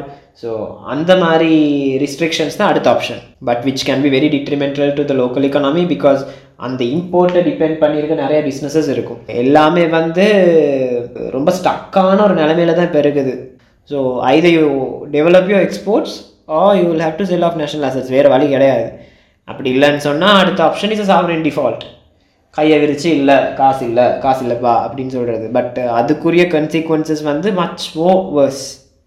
ஓகே, ஸோ இவ்வளோ ஏரியாஸ் எல்லாம் கவர் பண்ண அப்புறம் எல்லாருக்குமே மெயினாக இருக்க போகிற ஒரு கேள்வி, சரி இப்போ என்ன தான் நிலைமை, இப்போ நாம் என்ன தான் செய்யலாம், ஃப்யூச்சர் என்ன தான் இருக்க போகுது, நம்ம இந்த பிரச்சனையிலேருந்து மீள முடியுமா முடியாதா, ஸ்ரீலங்கா வந்து சைனாக்கு ஆதிக்கத்துக்குள்ளே ஆக போகுதா இல்லையான்றது தான் ஒரு பெரிய ஒரு கேள்வி, ஒரு $1 மில்லியன் கொஸ்டினாக எல்லா ஸ்ரீலங்கன்ஸுக்குள்ளேயும் இப்போ ஒரு இருக்கிற விஷயம். ஸோ என்ன தான் நடக்க போகுது, இது வந்து ஸ்பெக்குலேஷன்ஸ் தான், இப்படி நடக்கலாம்னு நாங்கள் யோசித்து ஒரு பதில் சொல்ல போகிறோம். ஸோ டேமியா யோ ஆன்சர் முதல்ல சொன்ன அதே விஷயம் தான். 30 பில்லியன் எக்ஸ்டர்னல் டெட் இருக்குது ரீபே பண்ணுறதுக்கு, அதில் பாதிக்கு மேலே சவரின் டெட், ஸோ பே பண்ணி தான் ஆகணும். The consequences of a sovereign default is much more worse than borrowing from China. So அப்படி பார்க்குற நேரம் சைனாட்ட இருந்து இன்னும் லோன் எடுக்கிறது எனக்கு தப்பாக தெரியலை, the known devil and for the greater good அப்படின்னு பார்க்குற நேரம். பட் தட் பீங் செட், அடுத்ததாக நாங்கள் வரப்போகிற லோன்ஸோ இல்லாட்டி ஒரு ப்ரொஜெக்ட் டெவலப்மெண்ட்டுக்குரிய ஒரு இன்ஃப்ளோஸோ எதுவாக இருந்தாலும் if the conditions are made public it will make our lives easier. At least பிரச்சனைன்னு வர நேரம், ஏன்னா வந்து இந்த கவர்மெண்ட்டுக்கு பிரச்சனை வர்றதுக்குரிய வாய்ப்புகள் குறையாது. ஓகே, எல்லா கவர்மெண்ட்டுமே 5 வருஷத்தில் வந்துட்டு போயிடுவாங்க. சரி, மேபி இன்னொரு 5 இயர்ஸ் இருப்பாங்கன்னு சொல்லுவோம். பட் அதுக்கு பிறகு அடுத்த கவர்மெண்ட் வர நேரம் பிரச்சனை வர்றது பப்ளிக்கு. ஸோ அந்த இடத்துல ப்ரொஜெக்ட் கேன்சல் ஆகுற நேரம் தான் இந்த லேண்ட் ரிக்ளமேஷன், ப்ராப்பர்ட்டி ரிக்ளமேஷன், அந்த மாதிரி வந்து அசட்ஸ் சீஸ் பண்ணுறதுக்குரிய சான்சஸ் இருக்குது. ஸோ அந்த கவர்மெண்ட் நல்ல கண்டிஷனில் இருக்க வரைக்கும் பிரச்சனையே இல்லை. ஸோ அந்த அந்த 5 வருஷத்தை பற்றி மாத்திரம் யோசிக்காமல் பவரில் இருக்கவங்க லாங் டேர்ம் பெனிஃபிட் அப்படின்னு யோசிச்சு ஒரு டிசிஷன் எடுத்தால் ரொம்ப நல்ல விஷயம். அது போக எப்படியுமே வந்து எங்கள் கையில் காசு இல்லை, சரியா, அப்போ எப்படி இந்த டாலர்ஸ் கொண்டு வரலாம் இன் டேர்ம்ஸ் ஆஃப் டூரிசமோ எக்ஸ்போர்ட்ஸோ, அந்த மாதிரி ஒரு லாங் டேர்ம் பிளான் ஒன்று இருக்கணும். எல்லா கவர்மெண்ட்டும் பிளானோட வருது, ஆனால் யாருமே வந்து அது சரியான இடத்துல எக்ஸிக்யூட் பண்ண மாட்டேங்கிறாங்க. ஸோ அந்த எக்ஸிக்யூஷன் சரியாக நடக்கணும். அது போக ஒரு சிட்டிசனாக எங்களுக்கும் தெரிஞ்சிருக்கணும் எங்களோட ஸ்பெண்டிங் கெப்பாசிட்டி எவ்வளவுன்னு சொல்லி, சரியா. இப்போ நான் ஒரு இம்போர்ட்டட் குட் எடுக்கிற நேரமோ இல்லாட்டி ஒரு அமேசானோ இல்லாட்டி ஒரு ஈபேலையோ வாங்குகிற நேரம் எங்களுக்கும் ஓரளவு ஒரு கன்சர்ன் ஒன்று இருக்கணும், சரியா. அட் 1 பாயிண்ட் சிங்கப்பூர் இன்னும் ஒரு பிரின்சிபலாக அது செஞ்சாங்க. அதாவது நீ $1 இம்போர்ட் பண்ணுறியா அப்படின்னா $2 எக்ஸ்போர்ட் பண்ணு, அந்த மாதிரி. ஸோ ஒரு பிரின்சிபலாக நாங்களும் வந்து ஒரு சிட்டிசனாக, ரெஸ்பான்சிபிள் சிட்டிசனாக ஒரு எக்ஸ்போர்ட் ஓரியன்ட் எக்கானமி உள்ளது நாங்கள் எப்படி போகலாம், ஏன்னா எங்களுக்கு ஒரு நல்ல விஷயம் தான். ஸோ பிஸ்னஸ் ஆப்பர்ச்சுனிட்டி இதை பற்றி தான் நான் பேசுகிறேன். ஸோ அந்த விதத்தில் யோசிச்சு பார்க்கலாம். ஸோ இதெல்லாம் சரியாக வந்துச்சுன்னு சொன்னால் கண்ட்ரிஸ் அவ்வளோ மோசமான நிலைமையில இல்லை. இது என்ன பர்சனல் பெர்ஸ்பெக்டிவ், சரியா. இதை விட மோசமான நிலைமையிலலாம் நாங்கள் இருந்திருக்கோம். 2009-10 பார்த்தீங்கன்னு சொன்னால் அந்த வார் முடிகிற ஒரு டைம் பீரியடில் ஒரு ஒரு மாதம் இம்போர்ட் பண்ணக்கூடிய அளவு தான் ரிசர்வ்ஸ் எங்களோட கையில் இருந்தது, சரியா. ஸோ அதெல்லாம் தாண்டி இப்போ ஆல்மோஸ்ட் ஒரு 4 மந்த்ஸ் இம்போர்ட் கவர், அதாவது எத்தனை மாதத்துக்குரிய சாமான் இம்போர்ட் பண்ணலாங்கிறத இம்போர்ட் கவர்னு சொல்லுவாங்க. அது ஒரு 4 மந்த்ஸ் இம்போர்ட் கவர் இருக்க சுச்சுவேஷன் நாங்கள் இருக்கோம். So comparatively speaking we are slightly at a better place. So I am personally very optimistic that this will be for the greater good, நல்ல விஷயத்துக்காக தான் இந்த விஷயம்லாம் நடக்குது, ஏதாவது ஒரு இடத்துல வந்து நாங்கள் இந்த ட்ராக்லேருந்து வெளியே வருவோம் அப்படிங்கிறது தான் இந்த பர்சனலான ஒப்பீனியன். ஸோ என்னோட பர்சனல், நான் ஒரு பெரிய பிஸ்தெல்லாம் இல்லை, எக்கனாமிலாம் எனக்கு அவ்வளோ பெருசாக தெரியாது. பட் டேமி சொன்னதுலேருந்து கேட்கும் போது எனக்கு மண்டேல உரைக்கிற மாதிரி நடக்கிற ஒரே விஷயம், நாம் இப்போ ஆஸ் அ கண்ட்ரி நாம் ரொம்ப ஸ்ட்ராங்கான கண்ட்ரி. இப்போ நமக்கு வந்து வளங்கள் வந்து ரொம்ப அதிகமாகவே இருக்குது. நமக்கு வந்து நம்மளோட பெரிய ஒரு எக்ஸ்போர்ட் டீ இருக்குது, நம்மளோட ரப்பர் இருக்குது, நம்ம சினமன்ஸ் இருக்குது, ஸ்பைசஸ்லாம் நமக்கு அளவுக்கு மிஞ்சி நம்ம வந்து கொட்டி வச்சுருக்கோம். அதை விட பெரிய ஒரு இண்டஸ்ட்ரி வந்து நம்ம கண்ட்ரி வந்து டூரிசமில் வந்து ரொம்ப ஒரு ஸ்ட்ராங்கான country. But due to Covid situations அதை ஃபோக்கஸ் பண்ண முடியாத ஒரு நிலைமையில் இருக்கும். ஆனால் நம்ம நாட்டில் இருக்கிற நம்ம நாட்டில் இருக்கிற வளங்களை ஒழுங்காக யூஸ் பண்ணி அதை எக்ஸ்போர்ட்டுக்காகவும், அதே நேரம் நம்ம நாட்டில் உற்பத்தி செஞ்ச பொருளை நாம் வாங்கினாலுமே நாம் ஒரு நல்ல ஒரு நிலைக்கு போய் நிற்போன்றது வந்து என்னோட ஒரு பெர்ஸ்பெக்டிவாக இருக்குது. இது என்னோட ஒரு பர்சனல் ஒப்பீனியன். நாம் முடிஞ்ச அளவுக்கு நம்ம கண்ட்ரி ப்ராடக்ட்ஸை வாங்கலாம். இப்போ நீ வந்து கண்டிப்பாக ஒரு ஃபாரின் பிராண்ட் தான் யூஸ் பண்ணணும். Where there is equally quality நிறைஞ்ச ஒரு ஸ்ரீலங்கன் ப்ராடக்ட் இருக்குன்னா you can obviously go for Sri Lankan product. அந்த விதத்தில் you at least contributing for GDP, ஒரு ஜிடிபிக்கு நீ ஒரு கண்ட்ரிபியூட் பண்ணுற அந்த விஷயத்தில் as a Sri Lankan, each and every Sri Lankan ஒரு ஒரு சென்ஸோடு நம்ம பிஹேவ் பண்ணோன்னா நம்ம ஒரு விதத்தில் நம்ம அட்லீஸ்ட் கண்ட்ரிபியூட் பண்ணுறோம் இந்த கண்ட்ரிக்குன்ற ஒரு சாட்டிஸ்ஃபேக்ஷன் இருக்கும். ஆன் த ஹோல் நம்ம சும்மா வந்தோம் வாழ்ந்தோம் நம்ம சுயநலத்துக்காக இல்லாமல் கண்ட்ரிக்காக என்ன பண்ணோம் அப்படின்ற ஒரு யோசனை வந்து எல்லா சிட்டிசனுக்கும் வரணும். இப்போ டக்குன்னு வந்து சங்கர் பட கிளைமேக்ஸ் மாதிரி இது கேட்டாலும் அல்டிமேட்லி தட்ஸ் த ரீசன். இப்போ எல்லாருமே நம்ம இப்போ எண்ட் ஆஃப் த டே இப்போ ஒரு பிரச்சனை நடந்துச்சுன்னா நம்ம தலையில் தான் வந்து விடிய போகுது. இப்போ ஒரு இடம் சைனா உள்ளுக்குள்ளே வந்தாலோ இல்லை வேறு எதுவும் கண்ட்ரிக்கு நம்ம டிஃபால்ட் ஆனாலோ end of the day that's gonna be hitting ah Asus. அப்போ அந்த தவிர்க்கணும்னா எனக்கு எக்கானமி பெர்ஸ்பெக்டிவ்ல ரொம்ப டேமி மாதிரி எக்ஸ்பிளைன் பண்ணி சொல்ல தெரியாட்டி முடிஞ்ச அளவுக்கு நம்ம கண்ட்ரியோட ஸ்ட்ரென்த்தை யூஸ் பண்ணிக்கிட்டாலே நம்ம இந்த பிரச்சனையிலேருந்து ஓரளவுக்கு வெளியே வந்துடலான்னு தோணுது. நான் சொன்னதுலேருந்து தப்பு இருந்தால் கரெக்ட் பண்ணிக்கோ டேமி. பர்ஃபெக்ட், அதே தான் என் பாயிண்ட்டும். ஓகே அந்த ஒரு நோட்டை சொல்லிக்கிட்டு நம்ம இந்த பாட்காஸ்ட்டை முடிச்சுக்கலாம். கண்டிப்பாக முடிச்சிடலாம். மறுபடியும் சொல்கிறேன், இன்று நாங்கள் 2 பேரும் எக்ஸ்பிரஸ் பண்ண கருத்துக்கள் எல்லாம் பர்சனல், எந்த ஒரு நிறுவனத்தையோ வேறொரு தனிநபரையோ சார்ந்தது கிடையாது. அப்படி நீங்கள் நினச்சிங்கன்னா அதுக்கு நாங்கள் பொறுப்பு இல்லை, நாங்கள் தான் பொறுப்பு. பட் ஸ்டில் அப்படி நினைக்காதீங்க, தயவு செஞ்சு நினைக்காதீங்க. இப்போ நாங்கள் 2 பேரும் எக்ஸ்பிரஸ் பண்ணது வந்து எங்கள் மூளையில் சுரந்த கெமிக்கல்ஸ் மூலமாக வந்த ஒரு சிந்தனையாக தான் இருக்குமே ஒழிய இன்னொரு நிறுவனம் சார்ந்தோ நாங்கள் யாரையுமே ரெப்ரசென்ட் பண்ணல. நான் நிவேதன், அவன் டேமியன், அவ்வளோதான். நாங்கள் சொன்ன எங்கள் வாயில் வந்த கருத்துக்கள் தான் இவ்வளவும். இது வந்து எந்த ஒரு நிறுவனத்தை சார்ந்தோ யாரோட ஒப்பீனியனை நாங்கள் வந்து சொல்கிறதாகவோ கண்டிப்பாக இல்லை. இது நாங்களே சுய மூளையில் யோசித்து நாங்கள் பேசுகிறதுக்கு கருத்தாக தான் இருக்குது. இதை வந்து anything that you're talking can be held against you and arrested அப்படின்ற மாதிரிலாம் வர வேணாம். நாங்களும் உயிர் வாழணும் மக்களேன்ற மாதிரி தான் எங்கள் நிலைமை இருக்குது. ஸோ அந்த நோட்டை வந்து நல்லா தெளிவாக தெரிஞ்சுக்கோங்க. இது நான் எங்களோட கருத்துக்கள் தான். இதை நாங்கள் திருப்பி ஸ்ட்ரெஸ் பண்ணுறது வந்து பிகாஸ் திஸ் இஸ் என்ன சொல்கிறது, ஒரு கண்ட்ரவர்ஷியலான டாபிக் தான் நாங்கள் இன்றைக்கி பேசியிருக்கோம். இது எவ்வளோத்துக்கு எவ்வளோ நாங்கள் பாலிடிக்ஸை அவாய்ட் பண்ணி எக்கனாமிக் ஸ்டாண்ட் ஆஃப் வியூவில் பேச ட்ரை பண்ணாலுமே இடைக்கிட கொஞ்சம் பாலிடிக்ஸும் உள்ள வந்திருக்கும். பிகாஸ் இது 2மே 2.5 கலந்த ஒரு விஷயம், 2மே it goes hand in hand. அப்போ அந்த நேரத்தில் நாம் வந்து கரெக்டாக 100% எக்கானமி பற்றி தான் பேசுவோன்னு இறங்கினா இட் ஓன்ட் பி பாசிபிள். அது நடக்கிறதுக்கு வந்து ரொம்ப ரொம்ப கஷ்டம். அதனால் நாங்கள் இந்த இடத்துல ஏதாச்சும் எங்களோட ஒப்பீனியன் எக்ஸ்பிரஸ் பண்ணியிருந்தால் அது நாங்கள் சொன்ன ஒரு விஷயமாக தான் கண்டிப்பாக இருக்கும். இது யாரையும் சார்ந்ததாக இருக்காது. ஸோ வித் தட் நோட் இந்த பாட்காஸ்ட் ஒரு எண்டிங் வரும். டேமியன், ரொம்ப ரொம்ப ரொம்ப தேங்க்யூ. ஆக்சுவலி இந்த ஒரு பாட்காஸ்ட்டுக்காக மோர் தென் 2 வீக்ஸ் வந்து ரிசர்ச் போட்டு டேட்டாஸ் கலெக்ட் பண்ணி ரொம்ப கஷ்டப்பட்டு இந்த பாட்காஸ்ட்டை வந்து எல்லாருக்காகவும் கலெக்ட் பண்ணி இந்த இன்ஃபர்மேஷன்ஸ் கொடுத்துருக்காங்க. ரொம்ப ரொம்ப ரொம்ப தேங்க்யூ டேமி, உன்னோட டைமை ஸ்பெண்ட் பண்ணி வந்ததுக்கு. எல்லாருக்கும் புரிகிற மாதிரி நிறைய விஷயங்கள், நிறைய பேருக்கு தெரியாத நிறைய விஷயங்கள் சொன்னேன். இன்ஃபேக்ட் எனக்குமே நிறைய விஷயங்கள் தெரியல. நீ ஆக்சுவலி எனக்கு நிறைய ஆர்டிகல்ஸ் அனுப்பினா வாசிக்க சொல்லி, சத்தியமாக எனக்கு அதை வாசிக்கும் போது தூக்கம் தான் வந்துச்சு. லைட்டாக ஒரு எக்ஸிஸ்டென்ஷியல் கிரைசிஸ் வந்துச்சு. உண்மையிலேயே நான் காமர்ஸ் ஸ்டூடெண்ட் தான் நான், நம்ம கோசி பொருள். ஆனால் நீ பேசும்போது ரொம்ப எல்லாருக்கும் புரிகிற மாதிரி ஒரு எளிய விளக்கத்தோட நீ சொன்னதுக்கு ரொம்ப ரொம்ப ரொம்ப நன்றி. தேங்க்யூ. தேங்க்ஸ்டா இன்வைட் பண்ணதுக்கு. It was my pleasure. 2 weeks அவ்வளோ பெரிய ரிசர்ச் எல்லாம் இல்லை, மோஸ்ட்டாக ஓரளவு தெரிஞ்ச டாபிக்ஸ் தான்.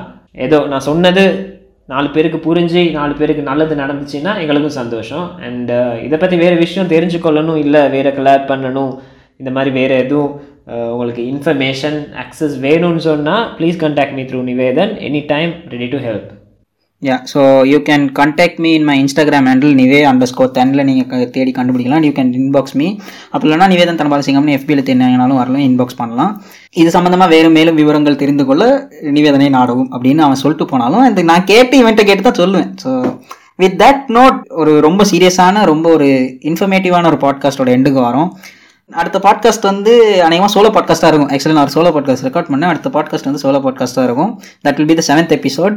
So with that note, this is me, Nivedan, signing off from Malaga Makkal's podcast. Bye!